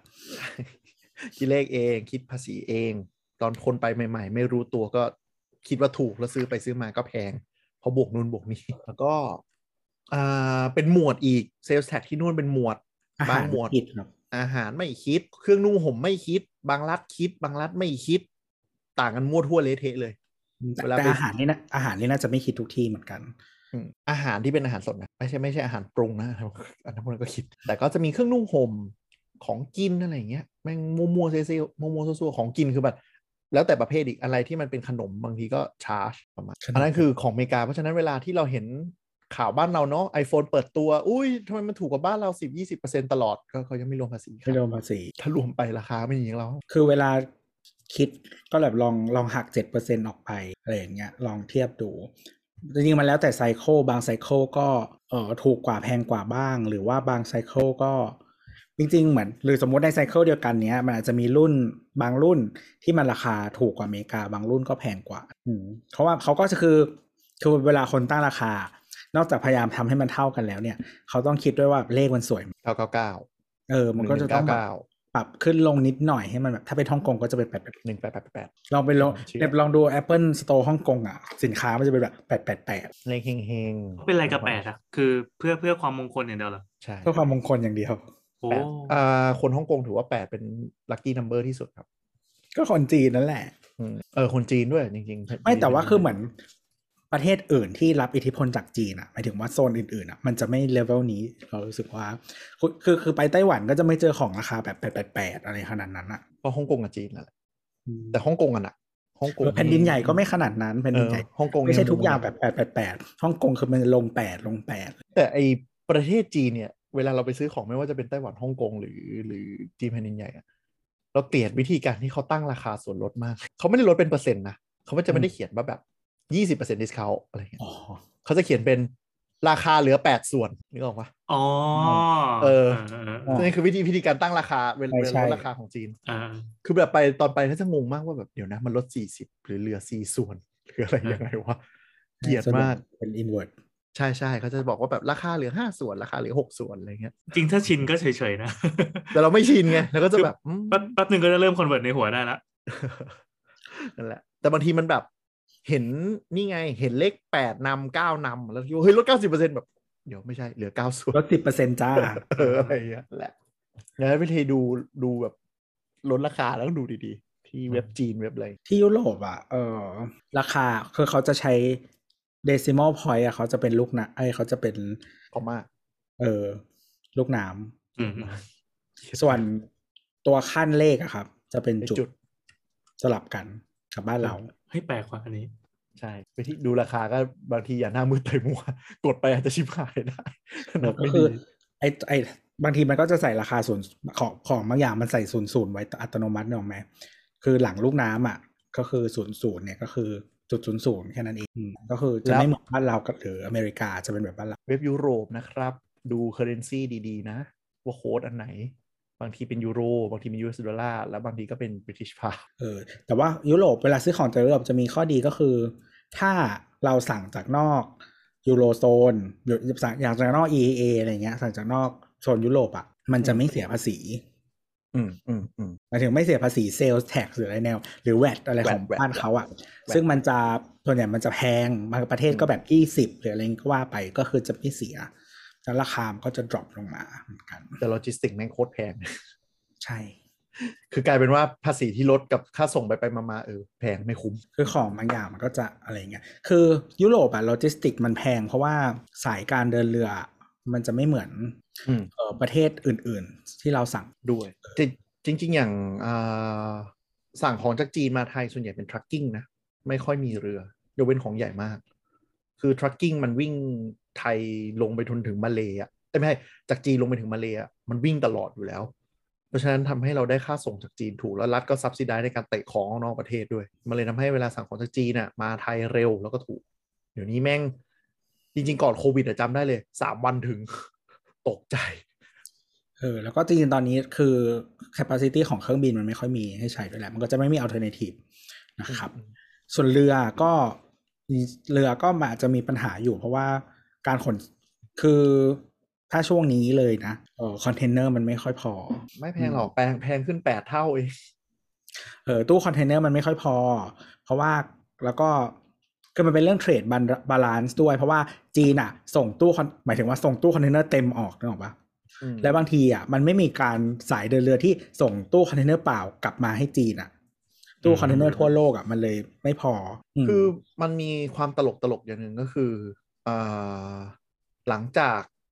เขาเรียกว่าอะไรนะ สงครามช่วงสงครามเกาหลีเป็นต้นมาเนี่ยอืมโลกเรามันสงบสุขเกินไปจนเศรษฐกิจมันโตมาก มันโตจนมันไม่มีมันไม่มีคนเผื่อไว้ว่าจะมีปัญหานึกออกปะคือระบบการเดินเรือระบบคอนเทนเนอร์มัน efficient มากจนแบบทุก ทุกอย่างมันในไปโลกอะนี้มันมันเป็น just in time ทั้งหมดอะใช่มัน just in time จนทุกคนลืมไปว่าวันหนึ่งมันอาจจะเกิดเรื่อง ไม่ว่าจะเป็นโรคระบาดหรือสงครามหรืออะไรอย่างเงี้ย คือคนโลกไม่เคยคิดไว้เลยเว้ยจนมันเกิดปุ๊บ แล้วสมดุลมันพังทันทีอืมมันพังทีนึงปุ๊บมันเป็นมันเป็น chain reaction ไปทั่วโลกเออถึงแม้เราจะอยู่ห่างกันมากหรือว่าไม่เกี่ยวข้องกันเลยก็ตามใช่ คือมันมันกระทบจนแบบจนไม่คาดคิดอะเพราะว่า volume มันจากเมื่อก่อนมันสมดุล ตอนเนี้ย มันไม่สมดุลแล้วก็ไม่มีใครกล้าลงทุน เพราะทุกคนรู้ว่า เดี๋ยวพอมันกลับมาปกติอะมันจะ oversupply แล้วราคาจะเละเละเป็นขี้ทันที เออมันมันมีอีกเรื่องหนึ่งเรื่องราคาของส่งอะจริง ๆ ถ้าส่งของจากอเมริกากลับมาทางเอเชียอืมผ่านถ้าผ่าน cargo แบบเรือทางจีนอะอืมมันจะถูก เพราะว่าปกติแล้วอะ cargo มันตีเปล่ากลับมา ใช่ เพราะว่ามันเป็นเขาบอกว่าคือเออเขาเรียกว่าอะไรสมดุลทางการค้าคือจีนส่งออกไปอเมริกาเยอะมากๆ แต่อเมริกาส่งออกกลับมามันน้อย เพราะฉะนั้นอะอืมเขาเป็น cargo เปล่าอืมเขาแทบไม่เสียอะไรอยู่แล้วในการใส่ของเข้าไป อืมแล้วส่งกลับเข้ามาทางจีน อะไรอย่างนั้น แล้วก็ล่องเรือในแปซิฟิกเนี่ยหมายถึงว่าจากเอ่อ West Coast ของอเมริกาเนี่ยมาที่จีนหรือเอเชียตะวันออกเนี่ยมันไม่ต้องผ่านคลอง ไม่ต้องผ่านสุเอตและปานามา มันจะไม่เสียค่าตรงนี้ แล้วก็สามารถสร้างเรือขนาดใหญ่เท่าไหร่ก็ได้ เพราะมันวิ่งผ่านมหาสมุทรไม่ได้ใช่ผ่านแผ่นดิน ใช่ ยุโรปมาเอเชียไปกลับเนี่ย มันจะแพง เพราะว่าเออเรือมันต้องสร้างให้เข้าสุเอตได้ แล้วก็เสียค่าผ่านสุเอตด้วยมันเลยแพง ก็สร้างจนจน push the limit แล้วสุดท้ายแค่เจอลมนิดเดียวก็ติดปึ้งเรียบร้อย Evergreen เรียบร้อยเลยนั่นแหละเขาสร้างกันตั้งนาน ซึ่งมันน่ากลัวนะขนาดดูดิเรือแค่ ติดตรงนั้นไม่หกวันกี่วันอะเออ supply chain โลกชิบหายเลยนะ ตอนนั้นน่ะเนี่ยเนี่ยคือคือมันความมันแบบมันสมดุลมันอะไรมันเป๊ะเกินไปอะ ไม่มีช่องให้ผิดพลาดแล้คือเรือมันจะมารอใช่ไหมอืมเรือมารอเนี่ย ก็คือหมายถึงว่าทางเจ้าของเรือเขาต้องคิดเลยว่า จะติดอีกกี่วัน หรือกูอ้อมเคป of Good Hope ดีไหม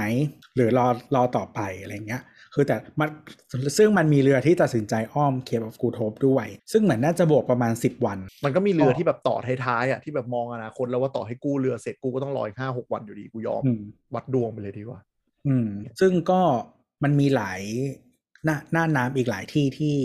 ภาษาอังกฤษเขาเรียกว่าโชกพอยภาษาไทยเรียกว่าอะไรวะพอยแหละขอขวดขอขวดขอขวด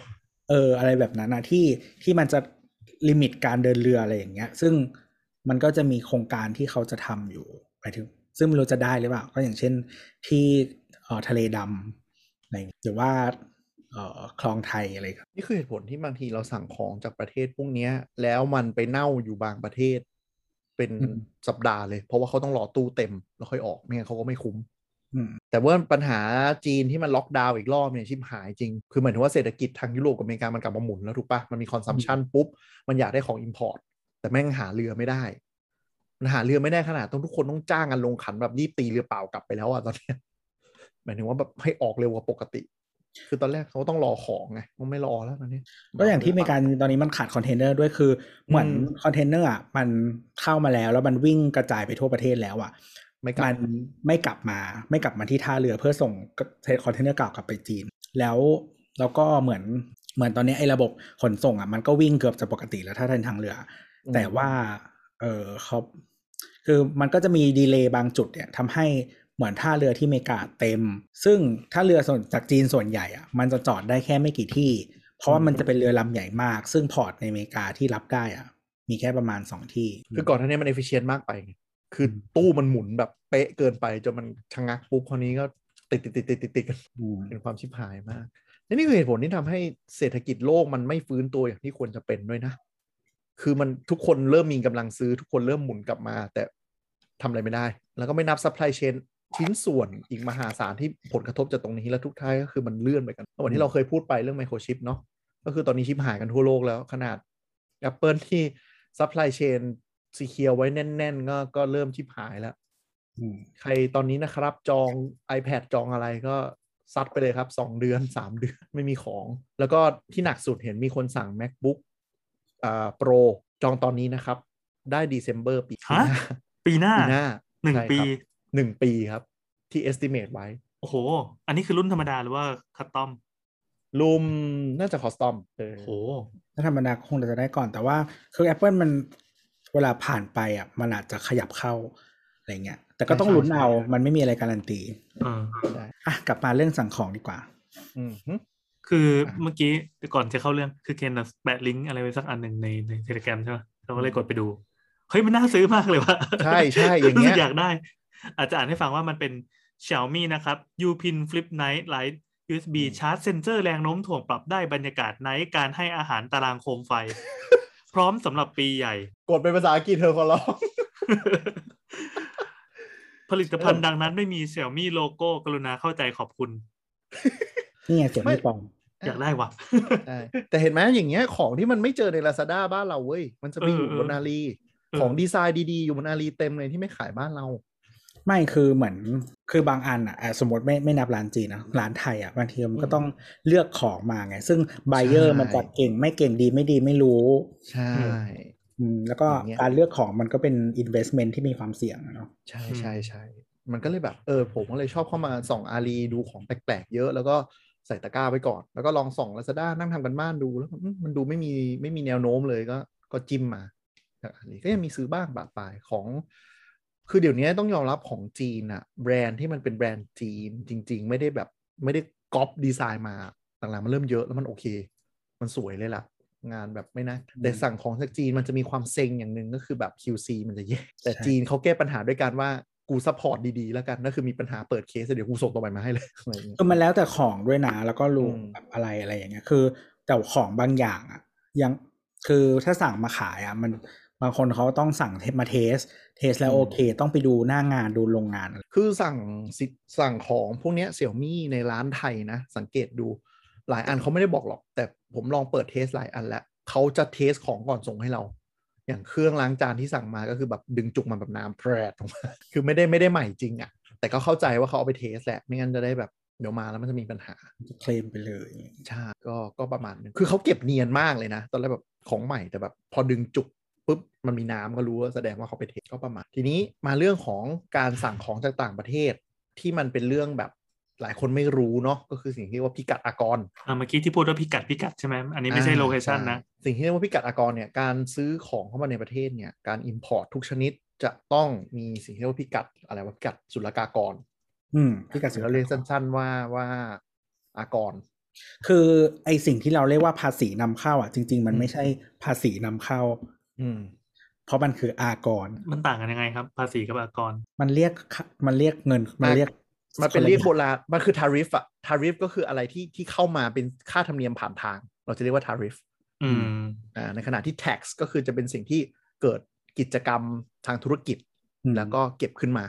อืม tariff คือค่าผ่านทางใช่ tariff หรือว่าคือทุกวันนี้มันก็จะมีคำว่า duty นะฮะ เหมือนเวลาเราไป duty free อ่าไม่คิด duty duty อันนี้คืออะไรภาษีนำเข้าอ่าเออ ก็คืออากรนี่แหละ อ๋อเออจริง ๆ มันต่างกันยังไงวะ ไม่รู้เหมือนกันนะ แต่มันใช้ใช้ interchangeable อะต่างไปต่างมาแหละ ไม่รู้เหมือนกัน tariff กับ custom duty ใช้ใช้สลับกันได้ใช้แทนกันได้แล้วซึ่งจริงๆมันก็คือภาษีนำเข้าปะถ้าแปล ใช่ภาษาแต่ว่าพื้นฐานคือจริงๆใช่แม้แต่ในภาทางภาษากฎหมายจริง ๆ มันก็คือภาษาไทยเองก็ต้องไม่ใช้คำว่าภาษีนะใช้คำว่าอากรใช่เอ่ออากรบ้านเรานำมันจะเข้ามีไงมันจะมีสามตัวหลักๆ ก็คือภาษี อากร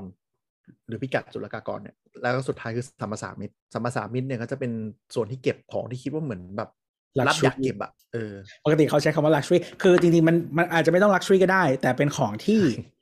คือมันมันเป็นเครื่องมือของรัฐอย่างหนึ่งในการส่งเสริมการบริโภค หรือส่งเสริมการไม่บริโภคอะไรเนื้อแบบว่าอย่างเช่นว่าที่เขาเรียกว่าภาษีน้ำตาลอย่างเงี้ยคือ มันจะเป็นแนวเนี้ยหรือว่าภาษีของนำเข้าที่เขาบอกว่าเป็น luxury ที่เขา discourage คุณไม่อยากให้ซื้อ เขาจึงเก็บสิ่งนี้อะไรแบบเนี้ยหรือรถยนต์หรืออะไรก็ตามมันก็จะมีสรรพสามิตอยู่อืมก็นั่นแหละครับสรรพสามิตก็นั่นแหละจะบอก คือหรือว่าใครสังเกตพวกแบบน้ำผลไม้เอออะไรแบบเนี้ยเหล้าเบียร์ต่างๆ แล้วก็สัมบุปหรี่สาอืมสัมปสามิตคือเป็นภาภาษีนโยบายอะภาษีอืที่มรัฐอยากเก็บในเชิงอะไรก็ตามเขาจะไปเก็บเรื่องของเขาใช่ใช่คือเขาอาจจะมีคือมีเหตุผลบางอย่าง ซึ่งของแต่ละอย่างอาจจะไม่เหมือนกัน แต่ว่ามันจะส่งผลกระทบถึงการบริโภคของเราก็คือแบบอยากจะอยากซื้อหรือไม่อยากซื้ออะไรอย่างเงี้ย คือลักลักษอ่าหลักการมันคือเป็นเหตุผลสมควรที่จะรับภาษีมากกว่าปกติอืมเช่น บริโภคผลเสียต่อสุขภาพ หรือสิ่งที่ทำอันดีมีลักษณะฟุ่มเฟือยอืมอืมหรือบริการให้รับผลประโยชน์เป็นพิเศษจากกิจการของรัฐ คือหมายถึงว่าอาจจะเอื้อแล้วก็รัฐก็จะเก็บกลับมาในสัมปทานมิตรก็คือพวกน้ำมงน้ำมันอะไรอย่างเงี้ยหรือของบางอย่างมันมีทั้ง คือไอความลักชัวรี่บางอย่างอะมันถูกใส่ไปในอากรแล้ว อืมแต่ภาษามิตรก็อาจจะไม่เยอะ อืมอะไรแบบนี้อย่างเช่นพวกแบบ เครื่องสำอางน้ำหอม พวกเนี้ยเออมันอยู่ที่อากร เออ มันอากรแบบสามสิบเปอร์เซ็นหรืออะไรอย่างเงี้ย คือเราเข้าใจว่าอากรอะ จริง ๆ มันคือเป็นการกีดกันไม่ให้มีการเข้ามาง่าย แต่สัมปทานมิตรคือการเก็บเป็นประเภทอืมมากกว่าอืมอ่าเพราะฉะนั้นมันเวลาสั่งของเนี่ย มันจะโดนหลายหลายสเต็ปอืม ก็คืออย่างรถที่เวลาบอกว่าไม่มีอากรแล้วอากรศูนย์อะมันยังมีสรรพสามิตอยู่อะไรเงี้ยอ่าหรือสัมปทานมิตรแบบที่ออกข่าวว่าลดภาษีลด แต่จริง ๆ ก็คืออาจจะลดไม่เยอะเพราะสัมปทานมิตรของรถไฮบริดเก็บอยู่แค่สี่เปอร์เซ็นอยู่แล้วอะไรอย่างเงี้ยเออแต่รถไฟฟ้าเก็บแปดไม่ใช่เหรออ่าเก็บแปดแต่มันเวฟหรือศูนย์มาหนึ่งปีแล้วแล้วเขาก็จะต่อเผื่ออ่าเผื่อใครฟังตอนที่แล้วแล้วก็สนใจเรื่องภาษีเนาะเขามีเคาะล่าสุดแล้วบอกว่า จะประกาศเรื่องนโยบายใหม่หลังงาน Motor Expo เพื่อความยุติธรรม ซึ่งกูงงยุติธรรมน่าจะเป็นการล็อบบี้แหละ ไม่ให้ประกาศกลางงานแล้วเดี๋ยวคนจองยอดจองในงานมันลดแต่เบนซ์ก็มีเหมือนราคาแบบไอ้นี่ออกมาแต่ก็ยังไม่จริงใช่ไหมใช่ EQS ตอนแรกที่ได้ข่าวมาวงในว่าประกาศราคา แล้วอยู่ๆก็ดึงกลับไป เข้าใจว่านี่แหละรอเรื่องนโยบายนี่แหละ ว่ามึงมึงชัวร์หรือเปล่าที่นี่เวก็กลับมาเรื่องการสั่งของเนาะ เวลาสั่งของเข้ามาไม่ว่าจะมาจากประเทศไหนก็ตามนะครับ คุณจะโดนอากรถ้าถ้าแบบที่ไม่รอดที่บอกว่าโดนโดนใบเขียวไปจ่ายอะไรอย่างเงี้ยไอสิ่งที่เรียกว่าพิกัดเนี่ยเผื่อใครไม่รู้มันเป็นสากลนะ คือทั่วโลกจะมีโค้ดชุดเดียวกัน ใช่ เป็นรหัสแปดหลักอ่ามันจะเป็นสี่ตัวหลักก่อนแล้วก็เป็นกรุ๊ปย่อยอืมเผื่อใครไม่รู้นะครับ ลอง search Google คำว่าค้นหาพิกัดอากร จะมีเว็บเอาไว้ search เลย เออ เราเคยสั่งของมาคืออย่างบางทีสั่งของมาขายอะ่ะเออต้นทางอะบางทีเขาจะให้พิกัดมาด้วยอืมแต่ว่าศุลกากรอะ จะไม่ได้ยึดพิกัดนะยึดพิกัดเขาประเมินของ เขาจะดูอีกทีหนึ่งว่าพิกัดเนี่ยตรงไหมอืมอะคือจะบอกว่าเว็บดูพิกัดกรมศุลกากรเนี่ยเป็นเว็บที่ UI UX ส้นตีนมาก เมื่อก่อนเฮี้ยกว่านี้เมื่อก่อนเซิร์ชเออไม่ได้จ้ะเมื่อก่อน search ไม่ได้ เมื่อก่อนต้องเปิดตารางแล้วนั่งไล่จาก PDF เมื่อก่อนมึงเป็น PDF สแกนอะใช่ เดี๋ยวนี้ search ได้แล้วดีใจมาก แต่ปัญหาก็คืออะสมมุติเราลอง search อะไรเร็วๆก็ได้ พี่พี่แอนมีอะไรที่อยาก search ไหมสินค้าคำอธิบายภาษาไทยมัน search ได้จะส่งลิงก์ให้ในกลุ่มอ่าถุงยางอนามัยอะ ว่าแล้วมันต้องอะพอ search เข้าไปปุ๊บคำอธิบายภาษาไทย search ถุงยางอนามัย วันที่นำเข้าก็เป็นปัจจุบันคำอธิบายภาษาไทยอะอ่ากดปุ๊บอะเผื่อเผื่อใครจะเล่นนะครับ มันมีเว็บอืม ของกรมศุลกากรนะครับ itd.custom.th itd.custom.go.th custom คือชื่อภาษาอังกฤษของกรมศุลกากรนะครับอ่าอะถุงยางพอกดเข้าไปถุงยางอนามัยไม่เจอ search คำว่าถุงยางครับ ใช้คำว่าถุงยางคุมกำเนิดอืมอ่าพอ search ปุ๊บมันก็จะขึ้นมา เป็นอยู่ในหมวด 40.14 ของใช้เพื่ออนามัยการทำเกษตรกรรมรวมถึงหัวนม รวมถึงหัวนม รวมถึงหัวนม น่าจะไปถึงจุกนมเลยมั้ง ทำด้วยยางวัลแคไนซ์นอกจากยางแข็ง มีหรือไม่มีอุปกรณ์ติดตั้งที่ทำด้วยยางแข็งเนี่ย พิกัดมันละเอียดมากนะ เนี่ย อันนี้เหมือนแล้วทีเนี้ยเป็นการการ define ว่าไอ้สิ่งนี้คืออะไรคืออะไรใช่ไหมใช่อ่าเราต้องเราต้องใช้เหมือนกันสากลทั่วโลก เพราะโค้ดแปดตัวเนี้ย ทุกประเทศจะใช้เหมือนกัน ต้อง categorize กันมา แล้วเขาจะมีการประชุมด้วย ว่าเฮ้ย category ใช่ เป็นเป็น guideline ออกมา แต่แต่ละประเทศอาจจะอาจจะตีไม่เหมือนกันนะ แต่ว่าเขาจะมี guideline ว่าเข้าประเทศเนี้ยมีการวินิจฉัยแล้วว่าเป็นหมวดไหน มันจะคล้ายๆดีกาของกฎหมายเลยเขาจะมีแบบอาคายของเขาอะอืมซึ่งมันตามไม่ทันสินค้าด้วยนะจริงๆแล้วใช่ใช่แล้วมันจะมีไม่แน่ใจในเว็บนี้หรือหน้าเพจ หน้าเพจเพจ Facebook มั้งอืมเพจโอ้พิกัดเจ๋งอว่ะอนไลน์อ่าอ่าชื่อเพจพิกัดออนไลน์นะครับเผื่อใครอยากรู้อ่าเพจพิกัดออนไลน์เนี่ย จะมีอัปเดตเรื่อย ๆ ว่าเคสประมาณไหนอะไรยังไงมีวิเคราะห์ว่าเข้าพิกัดไหนอะไรเงี้ยเป็นอัปเดตเรื่อย ๆ ถ้าใครทำชิปปิ้งหรือว่าชอบ Import Export อะไรอย่างเงี้ย มันจะมีขึ้นแบบอัปเดตเป็นความรู้รายวันอะไรอย่างนี้เรื่อยๆขึ้นมาโอ้ซึ่งมันละเอียดมากนะละเอียดยันน็อตเลยน็อตก็ต้องมีพิกัดว้าวอยู่หนังยางก็ต้องมีพิกัด ทุกอย่างต้องมีพิกัดหมด ถ้าเป็นสิ่งใหม่ที่ไม่มีพิกัดก็จะต้องมีเหมือนกันที่ประชุมอะของศุลกากรแล้วก็จะ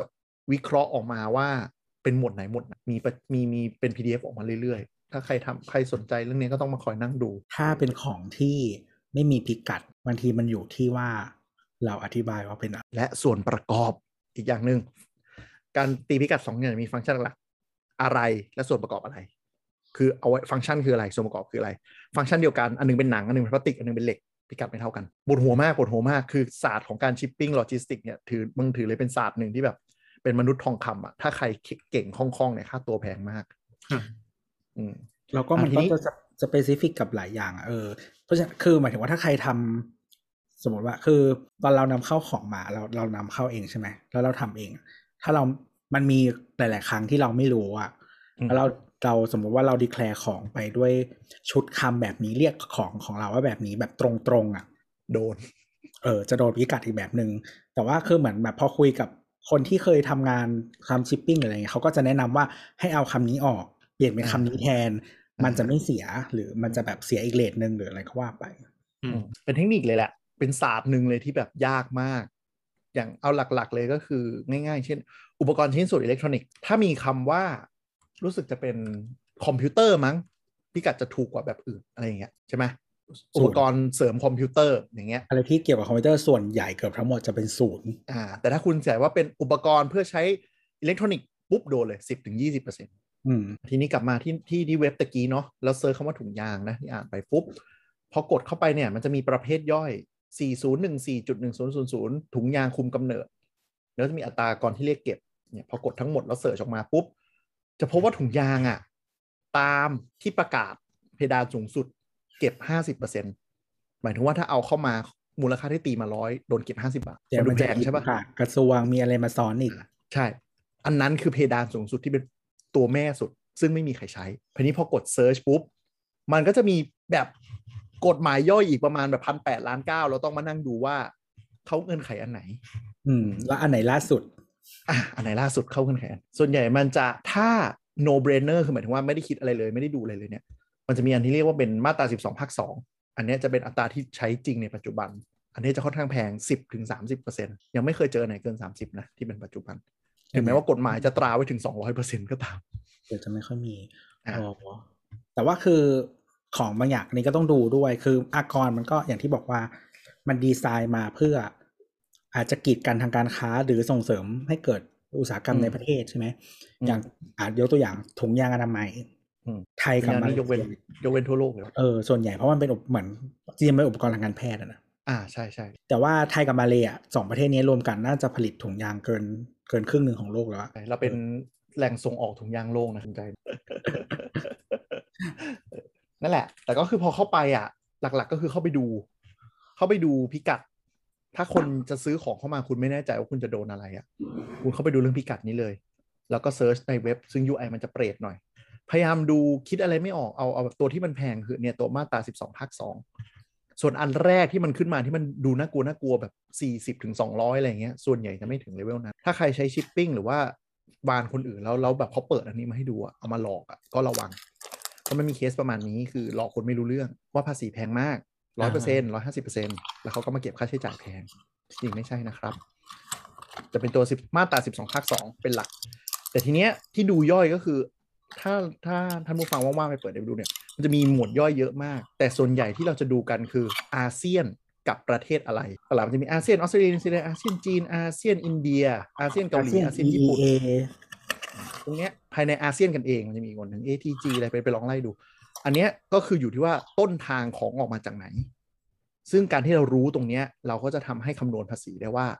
เออ เราจะโดนที่เท่าไหร่ ส่วนใหญ่ของเราจะไม่มีที่ไม่มีนะ จะเป็นยุโรปกับอเมริกา มันก็จะไปโดนตัวนั่นแหละ ตัวมาตราเอ่อมาตรา12ภาค2ที่จะโดนเป็นแฟลตเลทเป็นหลัก อ๋อ จริงๆ ของบางอย่างมันมีนะฮะ พอพอดีพอดีเรานำเข้าจากสเปนอืม เออของที่ขายเนี่ยนะมันนำเข้าจากสเปนแล้วก็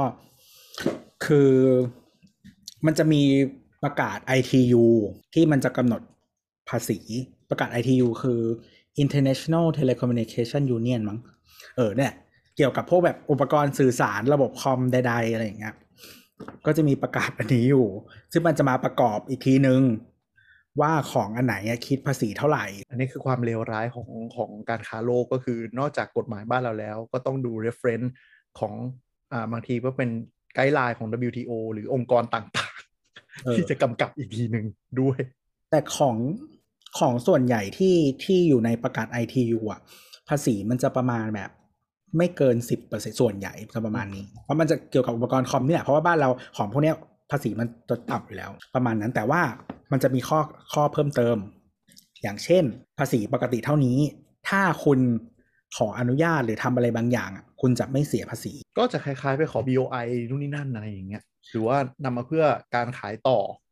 บางประเภทด้วยนะ ก็จะยกเว้นให้ คืออย่างเช่น เออมันจะมี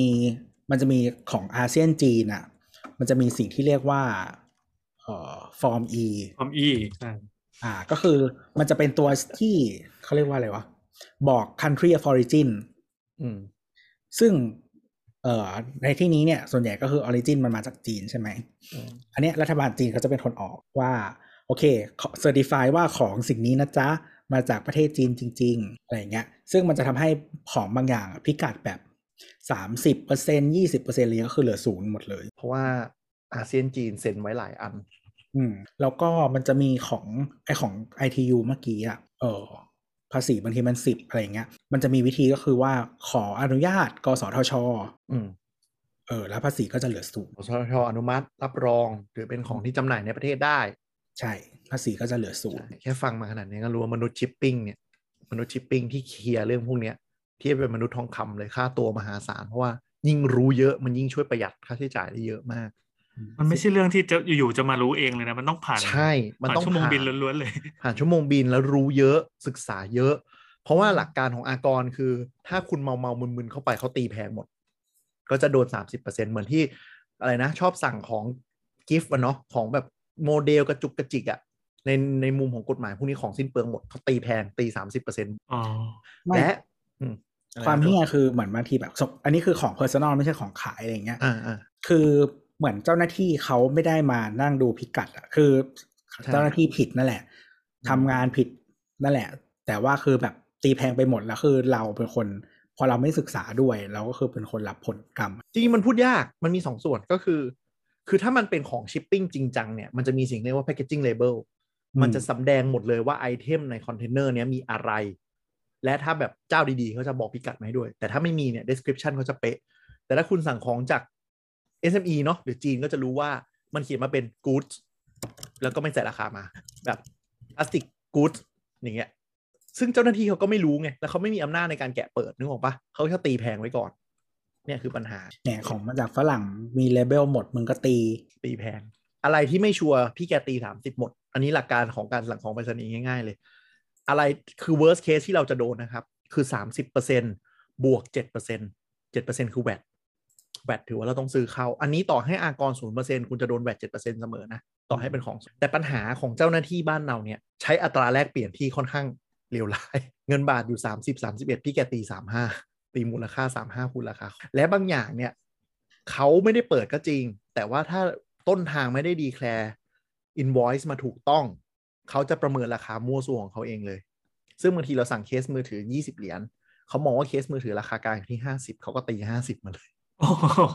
อ้วกแตกเหมือนกัน50เหรียญคูณ30พันห้าโดนภาษีอีก โดนภาษีอีก เคสมือถือจะโดน20%อะไรเงี้ยบางทีจากออริจินเออ แล้วคือเหมือนกับว่าคือ โอเค คุณอาจจะมีหลักฐานเนาะอย่างเช่นเออใบเสร็จอืมแล้วก็คุณอาจจะดูพิกัดมาแล้วว่าจริงๆมันเท่าไหร่ เขาตีผิดนี่นั่นมันอุทธรณ์ได้อ่าความเที่ยก็คือ มันเสียเวลา เพราะคุณต้องไปที่นู่นใช่ปอนอชกชัยศรีปะ เออลองไม่รู้เคยไปลองเมืองอะ เออคุณคุณต้องไปที่มันจะเป็นศูนย์กระจายใหญ่อะที่จะมีที่มีที่เป็นไปรษณีย์ที่มีออฟฟิศของกรมศุลกากรอยู่ แล้วเขาจะเปิดห้องประชุมอืมอันนี้อันนี้เล่าให้ฟังคือเคยเกิดเคสอันหนึ่งก็คือ ต้นทางเราไปซื้อของเหมือน back up project Indiegogo อะไรประมาณเนี้ยจำไม่ได้ว่าเว็บไหน ต้นทางมัน finish project ไม่ทัน แต่มันส่ง sample มาให้ก่อน ซึ่ง sample คือแบบรู้สึกจะเป็นสวิตช์ตัวเดียวมั้งจากคีย์บอร์ดทั้งเซ็ต ส่งมาหนึ่งตัวถ้วน แต่มันตีแพ็กเกจสลิปมาราคาเต็มเว้ยสวิตช์หนึ่งตัว เราโดนภาษีสองพันฮะเพราะว่ามันมันแปะเป็นแพ็กเกจสลิปเดียวกัน สวิตช์หนึ่งตัวท้วนโดนสองแล้วพันแล้วคือยังไงเราแกะให้ดูได้ไหมว่าเนี่ยกูซื้ออันนี่ใช่มาก็อะก็คือตรงนั้นปุ๊บพอได้ใบเขียวเผื่อเผื่อใครไม่รู้เนาะ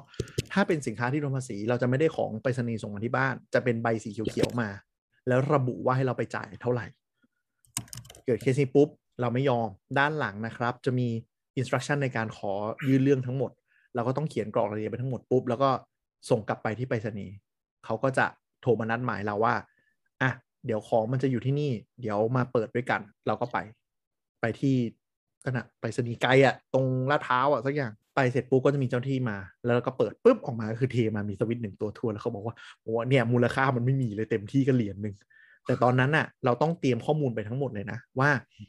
Market Price ไอของที่มาเนี่ยมันเท่าไหร่อะไรยังไงทำรีเสิร์ชไปให้หมดเลยส่งไปให้เขาพอเจ้าหน้าที่เขาเห็นปุ๊บก็โอเค ตามนั้นก็เวฟภาษีให้ เพราะว่าของมันแค่เข้ามาแบบสวิตช์ตัวเดียว แต่มันเสียเวลาจริงๆค่ารถดี๋ยวเท่าไหร่ค่าเวลาเท่าไหร่ ใช่ใช่ก็แต่คือสองพันไงก็คุ้มอยู่ คือบางทีมันต้องคิดนะว่าของเท่าเท่าไหร่เหมือนแบบเราเคยสั่งแบบวิตามินมาอย่างเงี้ยเหมือนอืมทั้งบินมันสองพันอืมเก็บภาษีมาแบบสี่ร้อยอืม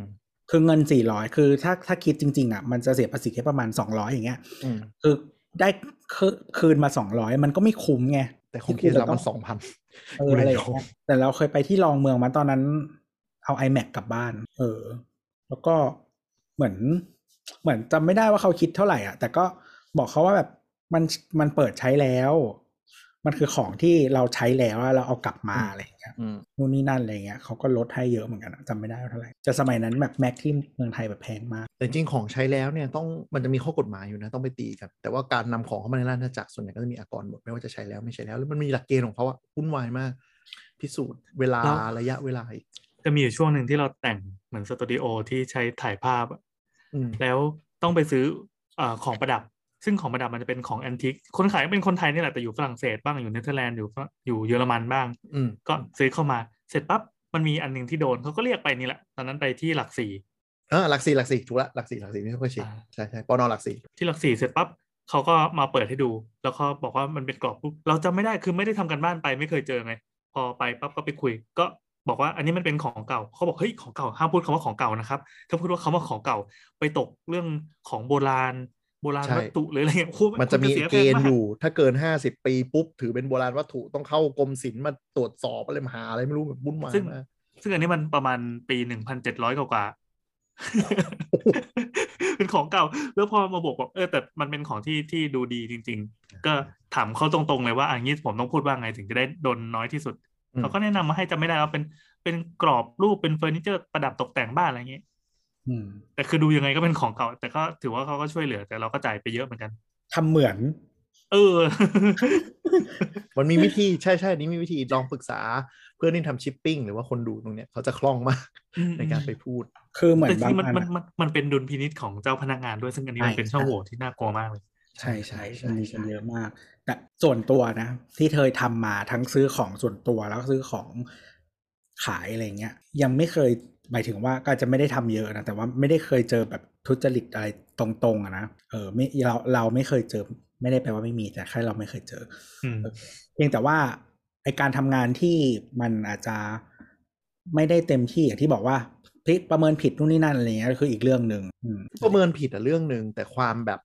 ขั้นตอนในการที่ทำให้เราอุทธรณ์ได้ได้อย่างเหมาะสมมันก็ไม่ make sense ด้วยมันเหนื่อย มันวุ่นวายเกินที่จะแบบแค่เรื่องบางเรื่องมันควรจะเป็นสิทธิ์ของเราอะเนาะ ในสิทธิ์ที่เราแบบถ้าเรามีหลักฐานหลักฐานอะไรทั้งหมดและอันนี้คือทั้งหมดเนี่ยอยู่กรุงเทพนะถ้าเราอยู่ตจวนี่คือทำไงวะเออว่ะ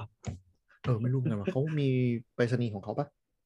มีแต่ว่ามันไม่น่าจะมีแบบอะไรครบสิ่งอะนึกออกไหมยิ่งถ้าเป็นอืมจังหวัดอืมที่ปกติแล้วมันไม่มีศุลกากรอะ เออ ยิ่งต้องตีคือข้ามจังหวัดไปหาคือถ้าสมมติว่าจังหวัดอืมจังหวัดชายแดนอะ หรือมีมีแบบอ่าพวกนั้น international จะมี airport อะเขาก็จะมีเจ้าหน้าที่อะไรประมาณนี้ประมาณหนึ่งอยู่แล้วอ่าเออ แต่ว่าถ้าแบบจังหวัดแบบว่า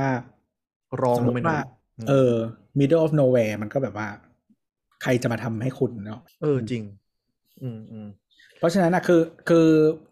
แต่ว่าคุณก็ต้องเทียบกันคือไอ้เวลาสั่งของส่วนตัวเล็กน้อยๆอะอาจจะไม่คุ้มที่แบบใช้ชิปปิ้งหรืออะไรอย่างเงี้ยเออ แต่ว่ามันก็มีราคาของมันซึ่งบางทีมันก็คุ้มกว่านะถ้าถ้าเราคือเขาก็มีค่าวิชาของเขาละใช่ใช่ใช่แต่เดี๋ยวนี้อย่างเว็บสั่งของจากเนี่ยเถาเป่าอาลีเนาะบอกชื่อไหมไป หาอีกแล้วกันก็มีหลายอันอะมีเยอะมากไปเซิร์ชว่าแบบสั่งของจากจีนเต็มเลยเพราะของจากจีนอะมีเยอะมากอืมเขาก็คิดเป็นชิ้นๆน่ะ มันก็ไม่ได้แพงคือหมายถึงว่า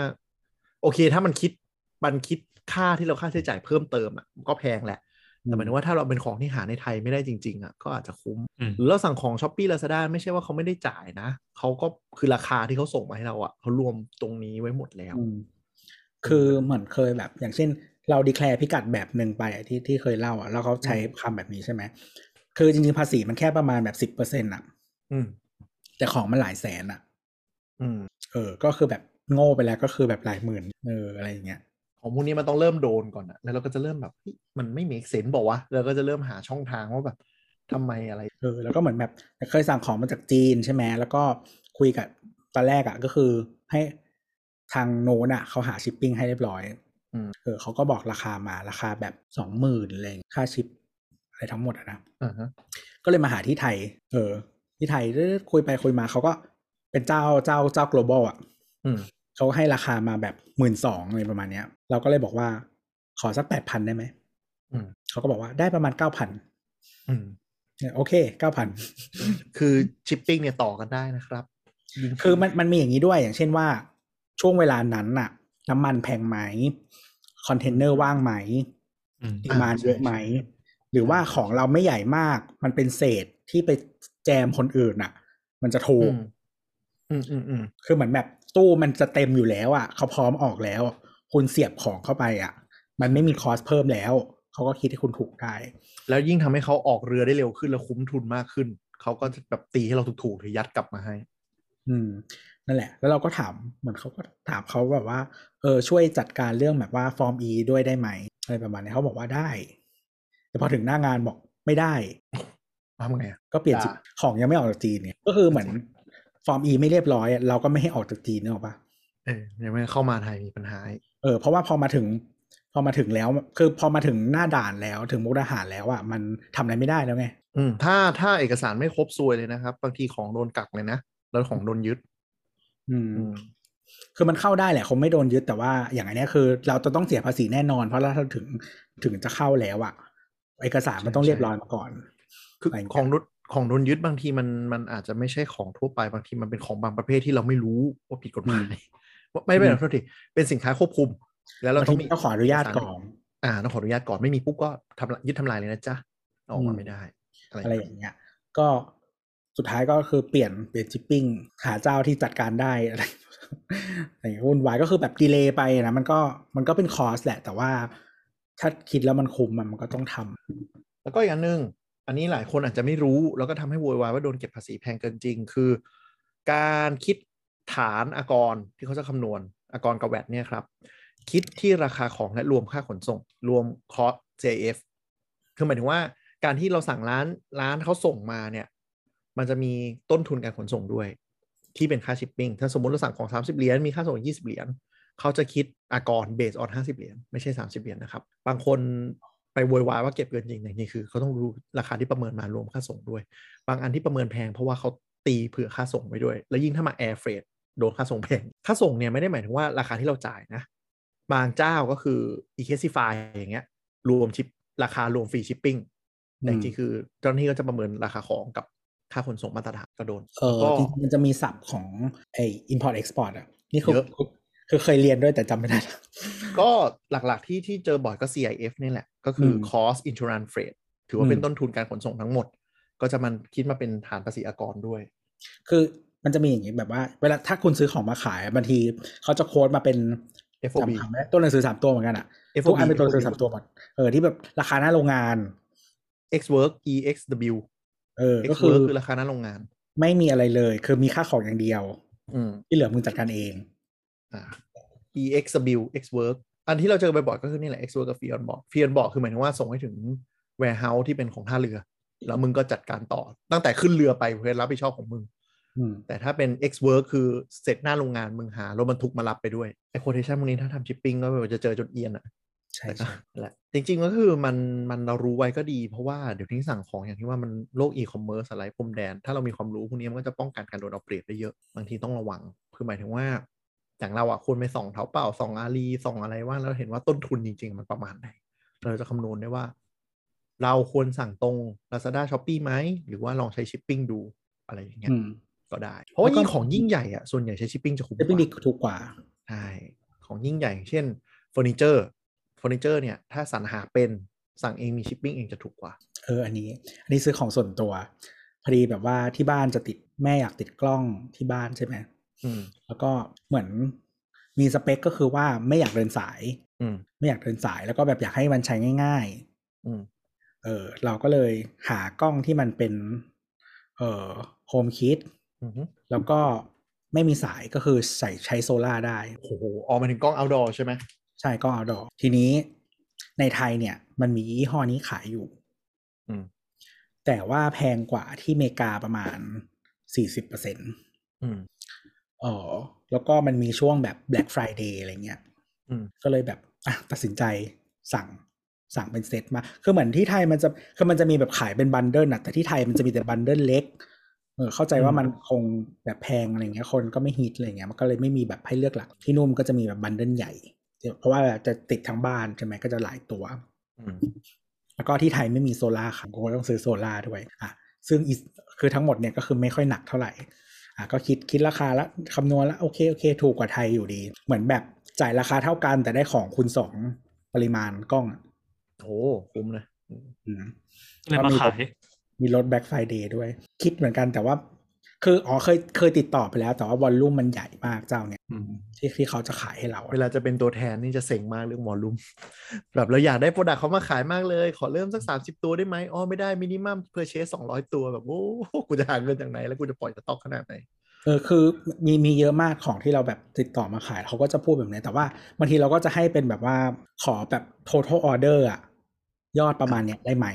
เออเออเคยขอไปเหมือนกัน แต่ก็แบบบางทีก็หลักแสนเหรียญก็แบบ ใจเย็นมึง เออ นั่นแหละเสร็จแล้วก็มาปุ๊บ พอมาถึง warehouse อะก็คือส่งมาถึง warehouse ปุ๊บ แล้วคือแบบคือนี่คือสั่งก่อน Black Friday ด้วยนะอืมกูมี Amazon Prime ด้วยนะถ้าคุณรีบสั่งอะไรเงี้ยอืมแล้วก็แบบอีสักก็ยังช้าอีก ช้าอีกก็คือสั่งของตอนแรกจะรวมเป็นล็อตเดียว ก็เลยต้องแยกหลายล็อตอืมราคาค่าส่งมันก็จะเพิ่มขึ้นนิดนึงอะแล้วก็ปรากฏว่ามาถึงแล้วเขาบอกว่าของมัน oversize ค่ะ เบาแต่ว่ากล่องใหญ่นั่นแหละ ความเซ็งที่สุด ก็คือต้องเปลี่ยนพิกัดไปคูณ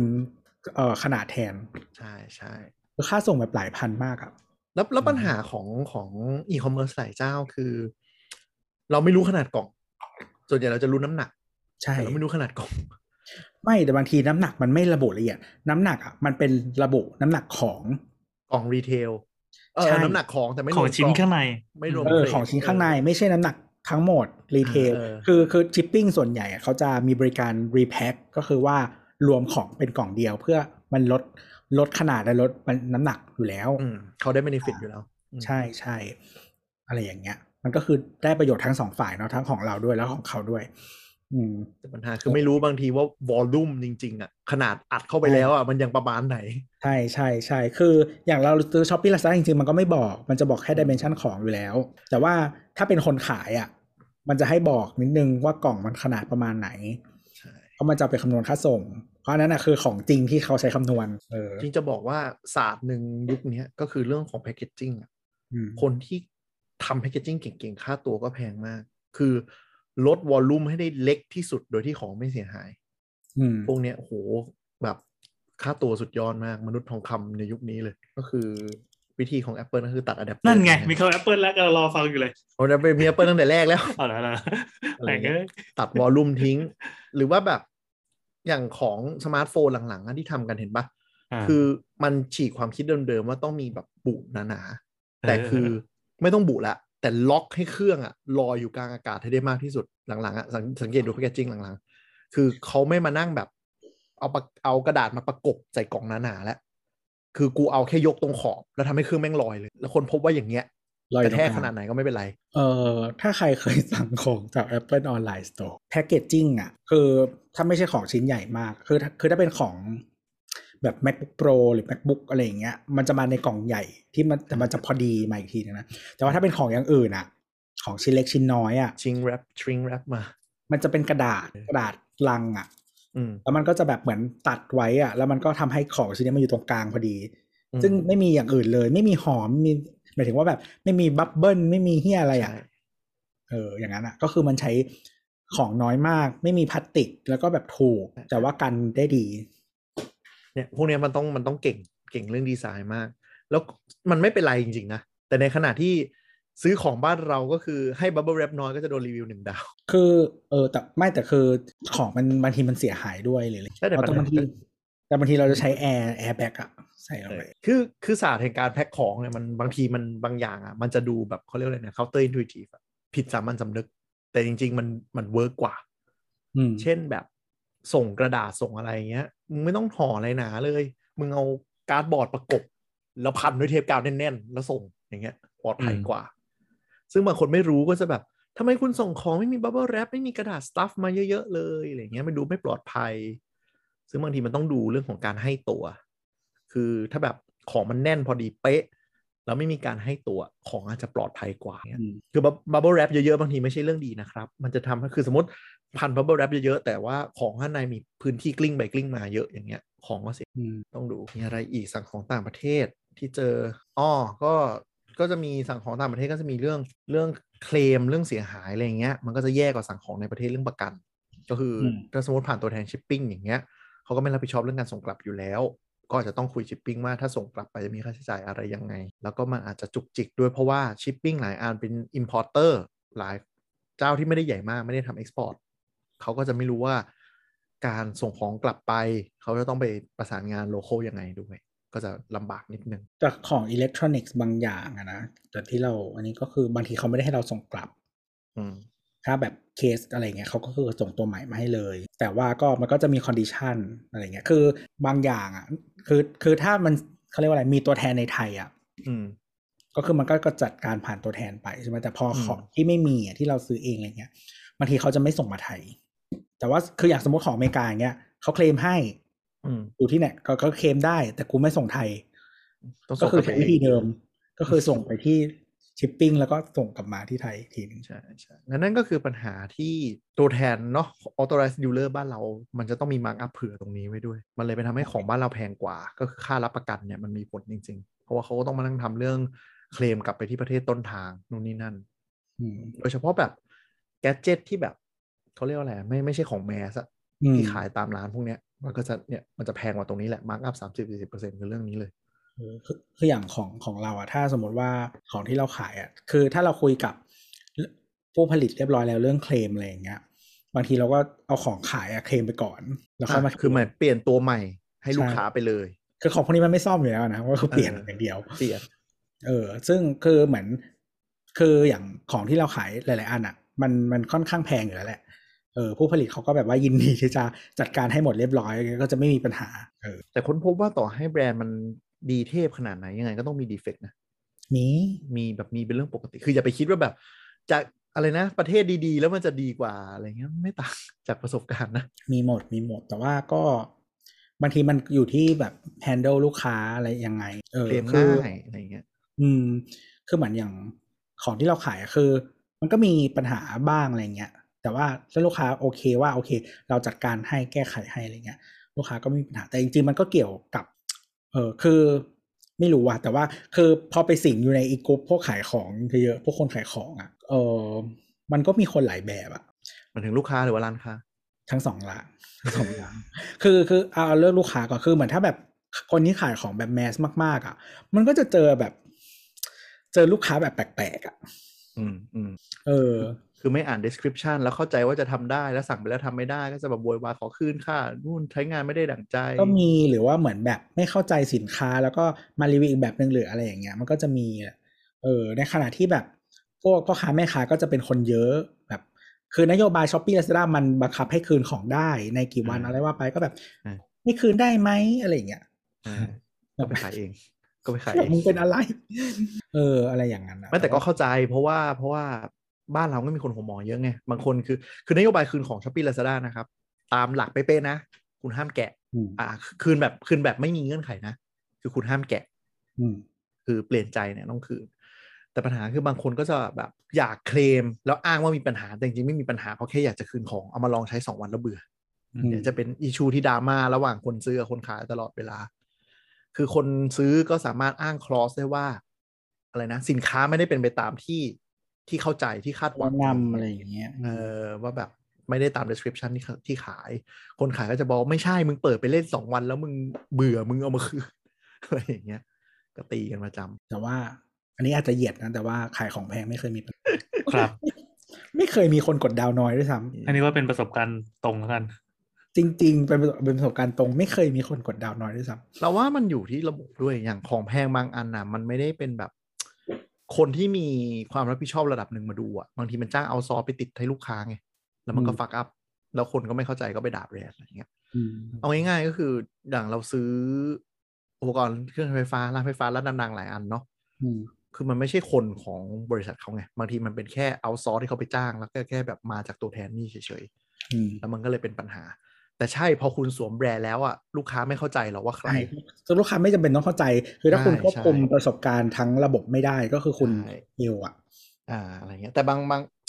คือมันพูดยากคือคุณเลือกที่จะใช้แบรนด์สื่อสารแบบนี้เองไงแล้วอืมลูกค้าก็ดันไม่เข้าใจระบบ คือลูกค้ามันไม่ใช่หน้าที่ต้องเข้าใจอยู่แแต่ไม่แต่ว่าถึงอีเกียนี่เขาจะแบบสมมุติถึงเราจะเป็นคนเข้าใจอะ แต่ว่าเราจะด่าใครอะก็ต้องด่ามึงอยู่ดี อ่าใช่ แต่อย่างอีเกียอย่างเงี้ยมันจะมีความแบบขีด division ชัดเจนว่าอันนี้คือแบบเอาซอสที่จ้างมาให้ แบบเป็นทีมช่างไม่ใช่พนักงานอีเกียอะไรอย่างเงี้ยแต่เขาก็จะรับผิดชอบนะ แต่ประมาณว่าแบบคือกูไปหาเอาซอสมาให้มึงเป็นบริการให้ แต่ไม่ได้หมายถึงว่าเป็นเป็นของกูอะไรอย่างเงี้ยเขาจะเขียนค่อนข้างไว้ชัดเจนนิดก็แต่ว่าคือถ้าสุดท้ายลูกค้าเข้าใจอะมันก็จะเคลียร์ได้ถ้าคุณรับผิดชอบให้หมดไงถ้าคุณอืมรับผิดชอบแบบเสร็จอะลูกค้าก็ใช่ใช่ก็จะ happy อะไรเงี้ยก็ก็แล้วก็เออนั่นแหละใครจะทำพวก pre order ช่วงนี้ เห็นพ่อค้าแม่ค้าหลายคนอ้วกแตกไปมาแล้วก็คือเนี่ยโลจิสติกจากจีนมาไทยตอนนี้มีปัญหาก็คือด่านเวียดนามมันปิด ใช่อ่าพอด่านเวียดนามปิดปุ๊ปุ๊บ ปุ๊บวันจ้าอะไรเงี้ยอ่าบวกไปสิบวันบวกไปอย่างเงี้ยปุ๊บก็เริ่มโดนลูกค้าด่ากันแล้วจะขอคืนงงคืนเงินนู่นนี่นั่นก็ลองดูการเป็นพ่อค้า pre ก็บางบางในช่วงเวลาอย่างเงี้ยไม่ง่าย อะไรเกิดขึ้นได้ตลอดเวลาจริงช่วงโควิดแต่แบบเนี่ยเหมือน Lazada มันไม่ให้ทำ pre order ถ้าคุณไม่ใช่คนจีนเออ Lazada นี่ดูเป็นแบบแพลตฟอร์มที่เอาใจร้านจีนมากอะร้านจีนมีระบบ warehouse ด้วยอะคือเออคือถ้าถ้าอะอย่างบ้านเราถ้า ถ้าเราจะไปเปิดใช้ระบบ warehouse ของ Lazada เนี่ยต้องเป็นแบรนด์ใหญ่ระดับหนึ่ง อันนี้เขามาจีบแล้วเขาจะช่วยดูเรื่องโลจิสติกให้อย่างเงี้ย sold by Lazada แต่แบบอย่างร้าน official หลายอันที่เป็นแบรนด์จีนอะมันจะมีวงกลมสีม่วงๆแล้วเขียนว่าแบบถึงมือภายในสามวันอย่างเงี้ย ก็คือเขามี warehouse ในจีนที่อยู่ในไทยด้วย ที่มาฝากคลังลาซาด้าไว้อะไรเงี้ยอืมอืมเขาดูเอาใจจีนมากเลยอืมซึ่งจะบอกว่าบางอันเว้ย มันไม่ใช่ของที่เขาตั้งใจมาสโตร์ไว้บ้านเรา แต่เป็นของที่แบบลูกค้าตีกลับไปเยอะๆ คือที่เปลี่ยนใจอะไรเงี้ยเขาก็ไปตีแล้วก็ดองอยู่ในคลังเว้ย แล้วก็เอามาขาย คือมันจะมีช่วงหนึ่งที่แบบเราได้สายให้ DMI ที่แบบหนึ่งเมตรอะมีอยู่ในไทย แต่สสอ่า ความยาวอื่นสต็อกที่จีนเออแต่ว่าถ้าเป็น Shopee อะมันใครๆก็ทำ pre-order ได้ แต่ว่าถ้าคุณถ้าร้านคุณมีของ pre-order เยอะมันจะไม่ได้ จะไม่ได้แบบไม่ได้อันดับไม่ได้เป็นร้านแนะนำอะไรอย่างเงี้ยเออไม่รู้ระบบ Shopee งงมันมีเกณฑ์อยู่ว่าให้ pre อ่าให้ให้ให้แสดงสินค้า pre ได้จำนวนประมาณกี่ชิ้น แล้วมันจะตัดเกรดร้านให้เป็นอีกแบบหนึ่งอะไรเงี้ไม่ยเกินยี่สิบเปอร์เซ็นต์มั้งประมาณนี้ อืม ดูเป็นฟังก์ชันที่เปิดมาเพื่อเอาตลาดแบบไทยๆยังไงพี่กนใช่ก็แล้วก็มีความไทยนะเออมีความคือไทยมากไอ้ระบบพวกเนี้ยหรือว่าระบบอุทธรณ์ที่คุยกับคนหรือว่าระบบ COD อะไรอย่างเงี้ยอะเก็บเงินซึ่ปลางยแบบทางนะครับ COD เออเก็บมาแบบปวดหัวจริงๆปวดหัวกูปิดไปเลย ปิดไปให้หมดเลย แต่มันตอนนั้นเราอ่านรีเสิร์ชเขาบอกว่าไอ COD นี่แหละทำให้อีคอมเมิร์ซเกิดในไทย คือคือตั้งแต่ขายมามีลูกค้าเคยสั่ง COD อะประมาณ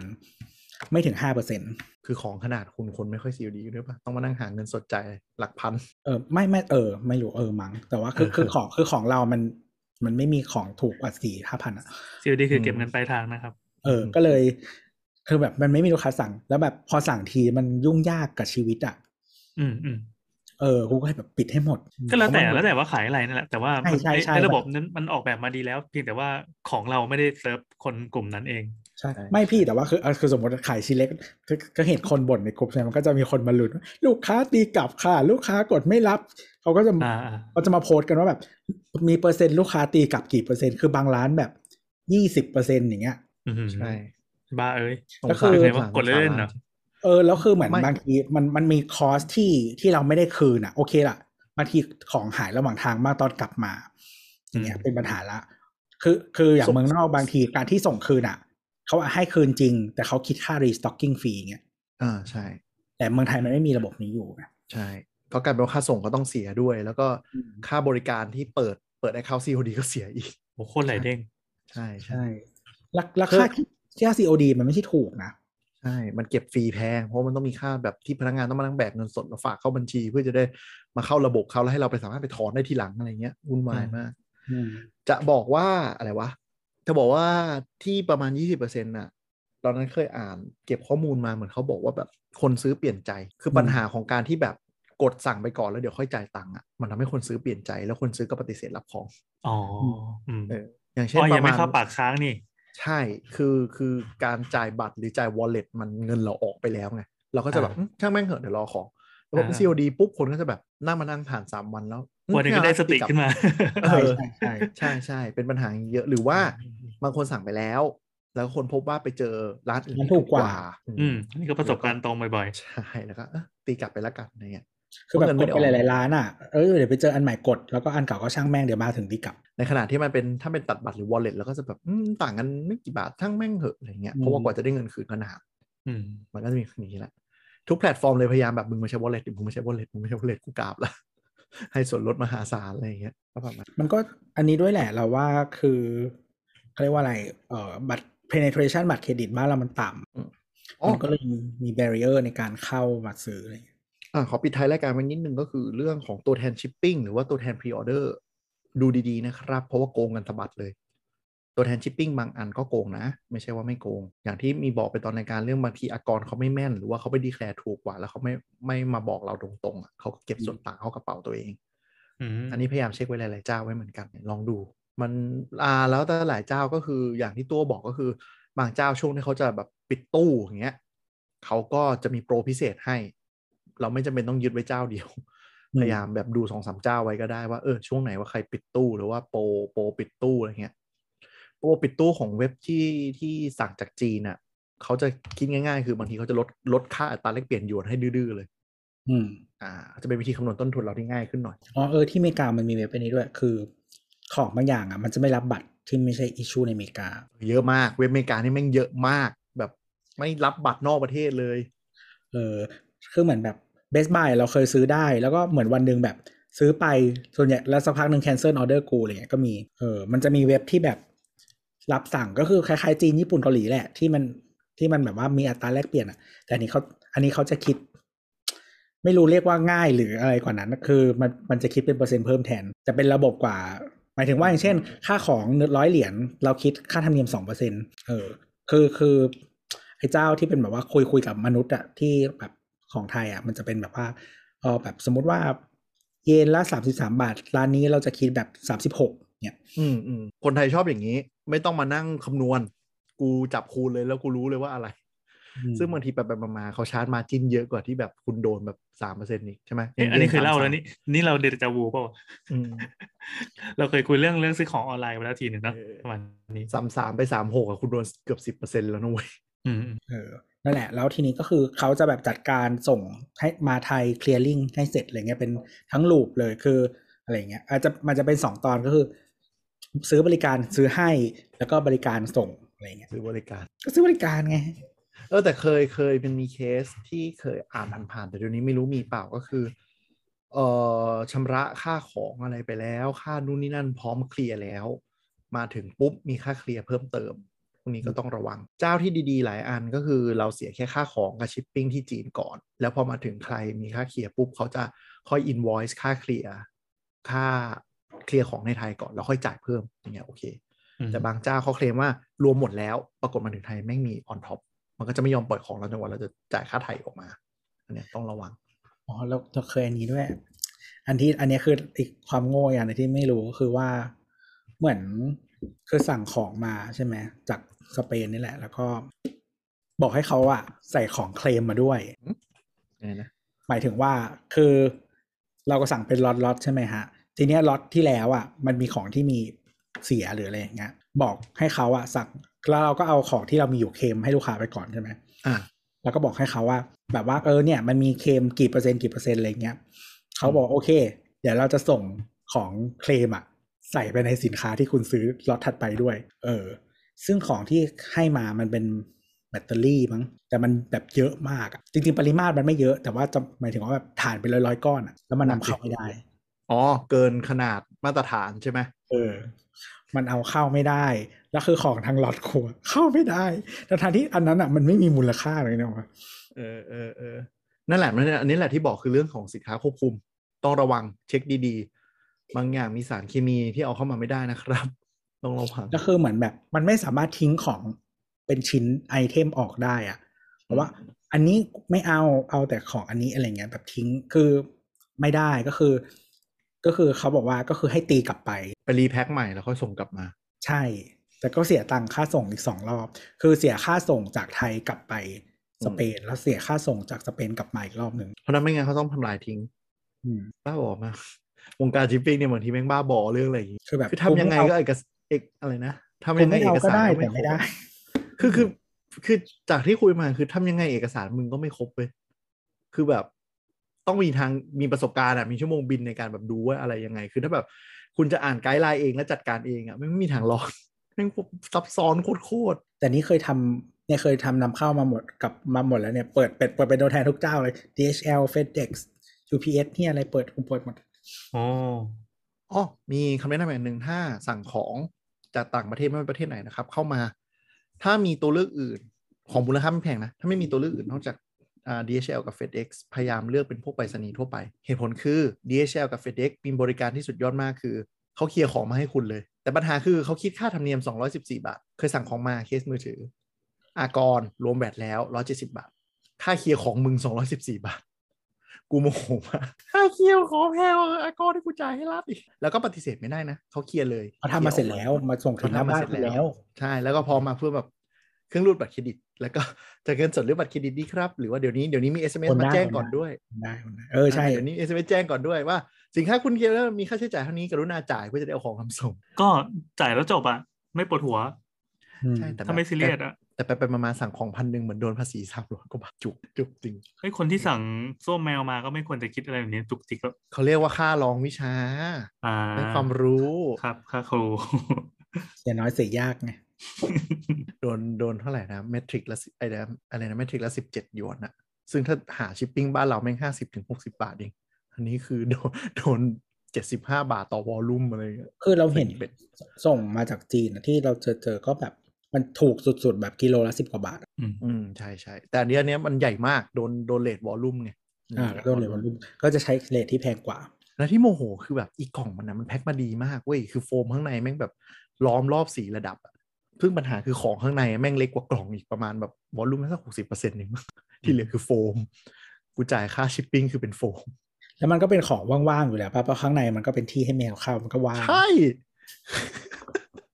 คือมันไม่ได้หนักมากแล้วมันก็ไม่ได้ใหญ่มาก แต่ข้างในมันเป็นอุโมงค์เว้ยคือกูโดนเสียอะไรวะเนี่ยนั่นแหละสิ่งเป็ดเออมีมันอันนี้เสริมอีกอันหนึ่งแต่ช่วงโควิดอาจจะไม่ apply เท่าไหร่คือ มันมีอีกบริการหนึ่งก็คือเป็นสตาร์ทอัพช่วงหนึ่งที่ฮิตมาก แล้วตอนนี้ตายหาหมดเลยก็คือฝากจ้างคนหิ้วของ ก็คือเราสามารถสั่งของจาก Amazon หรือ eBay ส่งไปที่บ้านเขา แล้วเดี๋ยวเขาจะมีแบบเดินทางมาไทย เขาจะมาเปิดว่า เดี๋ยวฉันจะเดินทางมาไทยนะ อยากหิ้วอะไรไหมเราส่งไปเขาแล้วเขาหิ้วมาให้คิดใช่ให้หายหมดเลยทำไมถึงหายโควิดก็มันไม่มีเดินทางไงอ๋อคือพวกเนี้ยมันจะหิ้วหมายถึงว่าเขาจะหิ้วเป็นส่วนตัวเนาะอืมเออเป็นของส่วนตัวอะไรอย่างเงี้ย แล้วก็คือส่วนใหญ่เขาจะชอบให้หิ้วเครื่องสำอางเพราะว่าเครื่องสำอางมันชิปลำบาก ใช่ แต่ว่าเราเราเคยสั่งพวกอิเล็กทรอนิกส์เหมือนกันแต่ว่าชิ้นไม่ใหญ่นะชิ้นเล็กๆอะไรอย่างเงี้ยหรือว่าแบบจริงๆมือถืออะไรอย่างเงี้ยก็ได้ มีคนหิ้วมือถือเยอะมากอืมที่จริงๆแพลตฟอร์มนี้โตเพราะว่าหิ้วมือถือ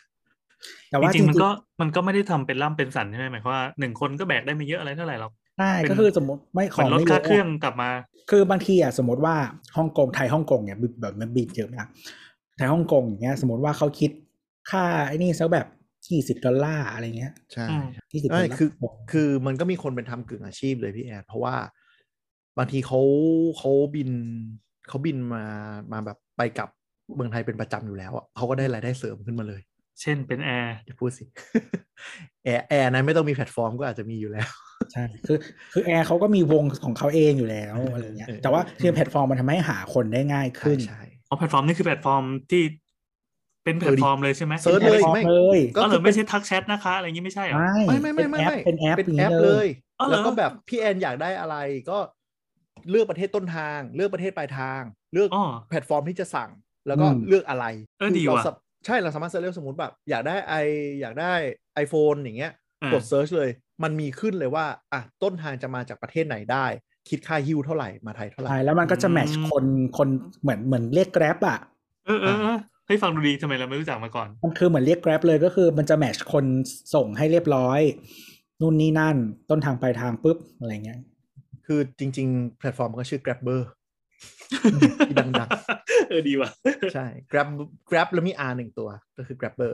เนี่ยอ่าอย่างเงี้ยลองเข้าไปดูครับ G R A B อ่าคือมันก็เน่าไปพอสมควรอะเพราะว่าเออมันเดินทางกันลำบาก เคยพยายามลองกดแล้วก็คือช่วงเนี้ยคือไม่มีเฮียอะไรขึ้นมาเลย อืมไม่ไม่สามารถแมทช์ใครได้ทั้งสิ้นใช่คือมันมันก็จะมีที่นิยมนิยมก็จะเป็นหิ้วของที่มันหมดในประเทศหนึ่งแต่ประเทศหนึ่งอย่างเช่น Play 5อย่างเงี้ยอืมที่ที่นิยมเนาะก็ Play 5อย่างก็รู้อยู่ว่าบางประเทศอย่างเงี้ยของขาดชิบหายบางประเทศก็เริ่มมีของ โดยเฉพาะบางคนที่เขาเดินทางมาจากแบบรัฐที่มันแบบ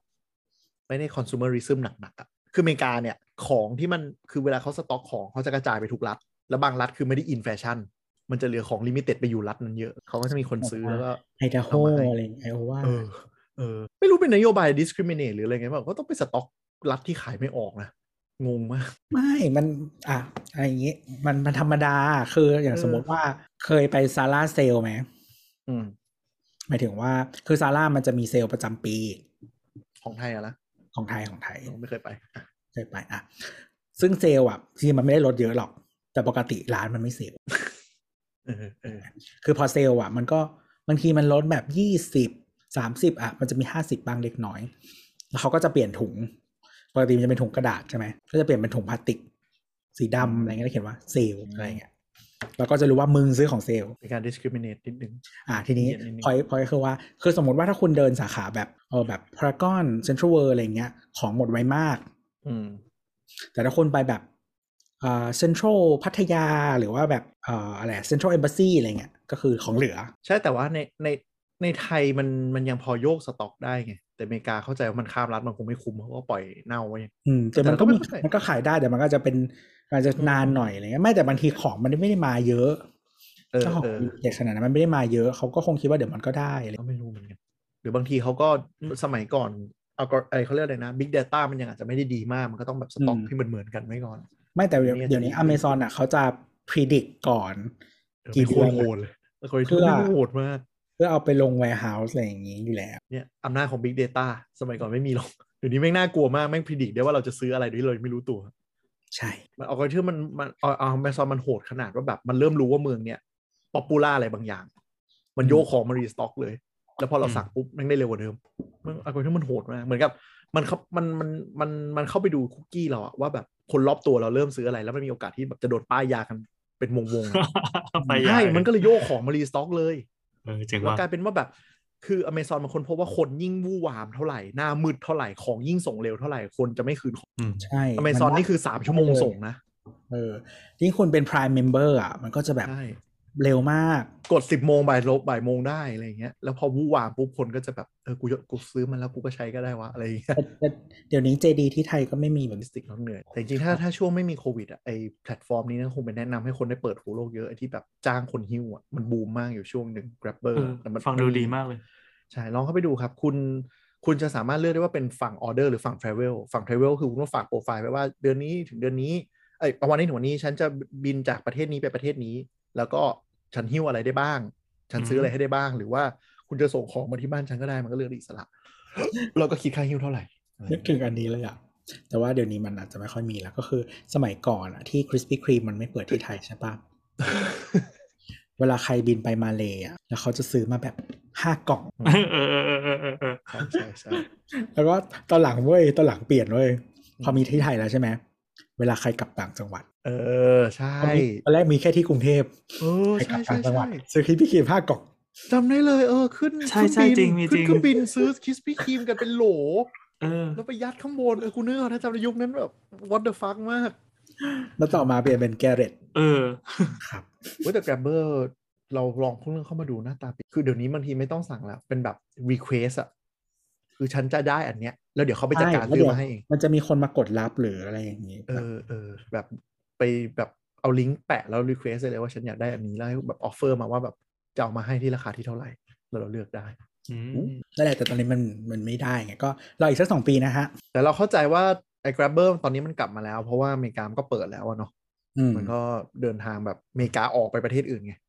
ไม่ได้ก็แคร์เท่าไหร่อเมริกายุโรปมันนะเดี๋ยวมันก็จะเดินทางได้นั่นแหละ แต่ว่าเออบ้านเรามันไม่ได้อะไม่รู้แต่เยอรมันก็ไมันจะล็อกดาวน์อีกรอบ ตอนแรกเหมือนทุกอย่างจะสดใสแล้วก็โอมิครอนก็แบบจุ้งโผล่ขึ้นมา out of nowhere ครับอะหมดแล้วละมั้งเรื่องซื้อของต่างประเทศ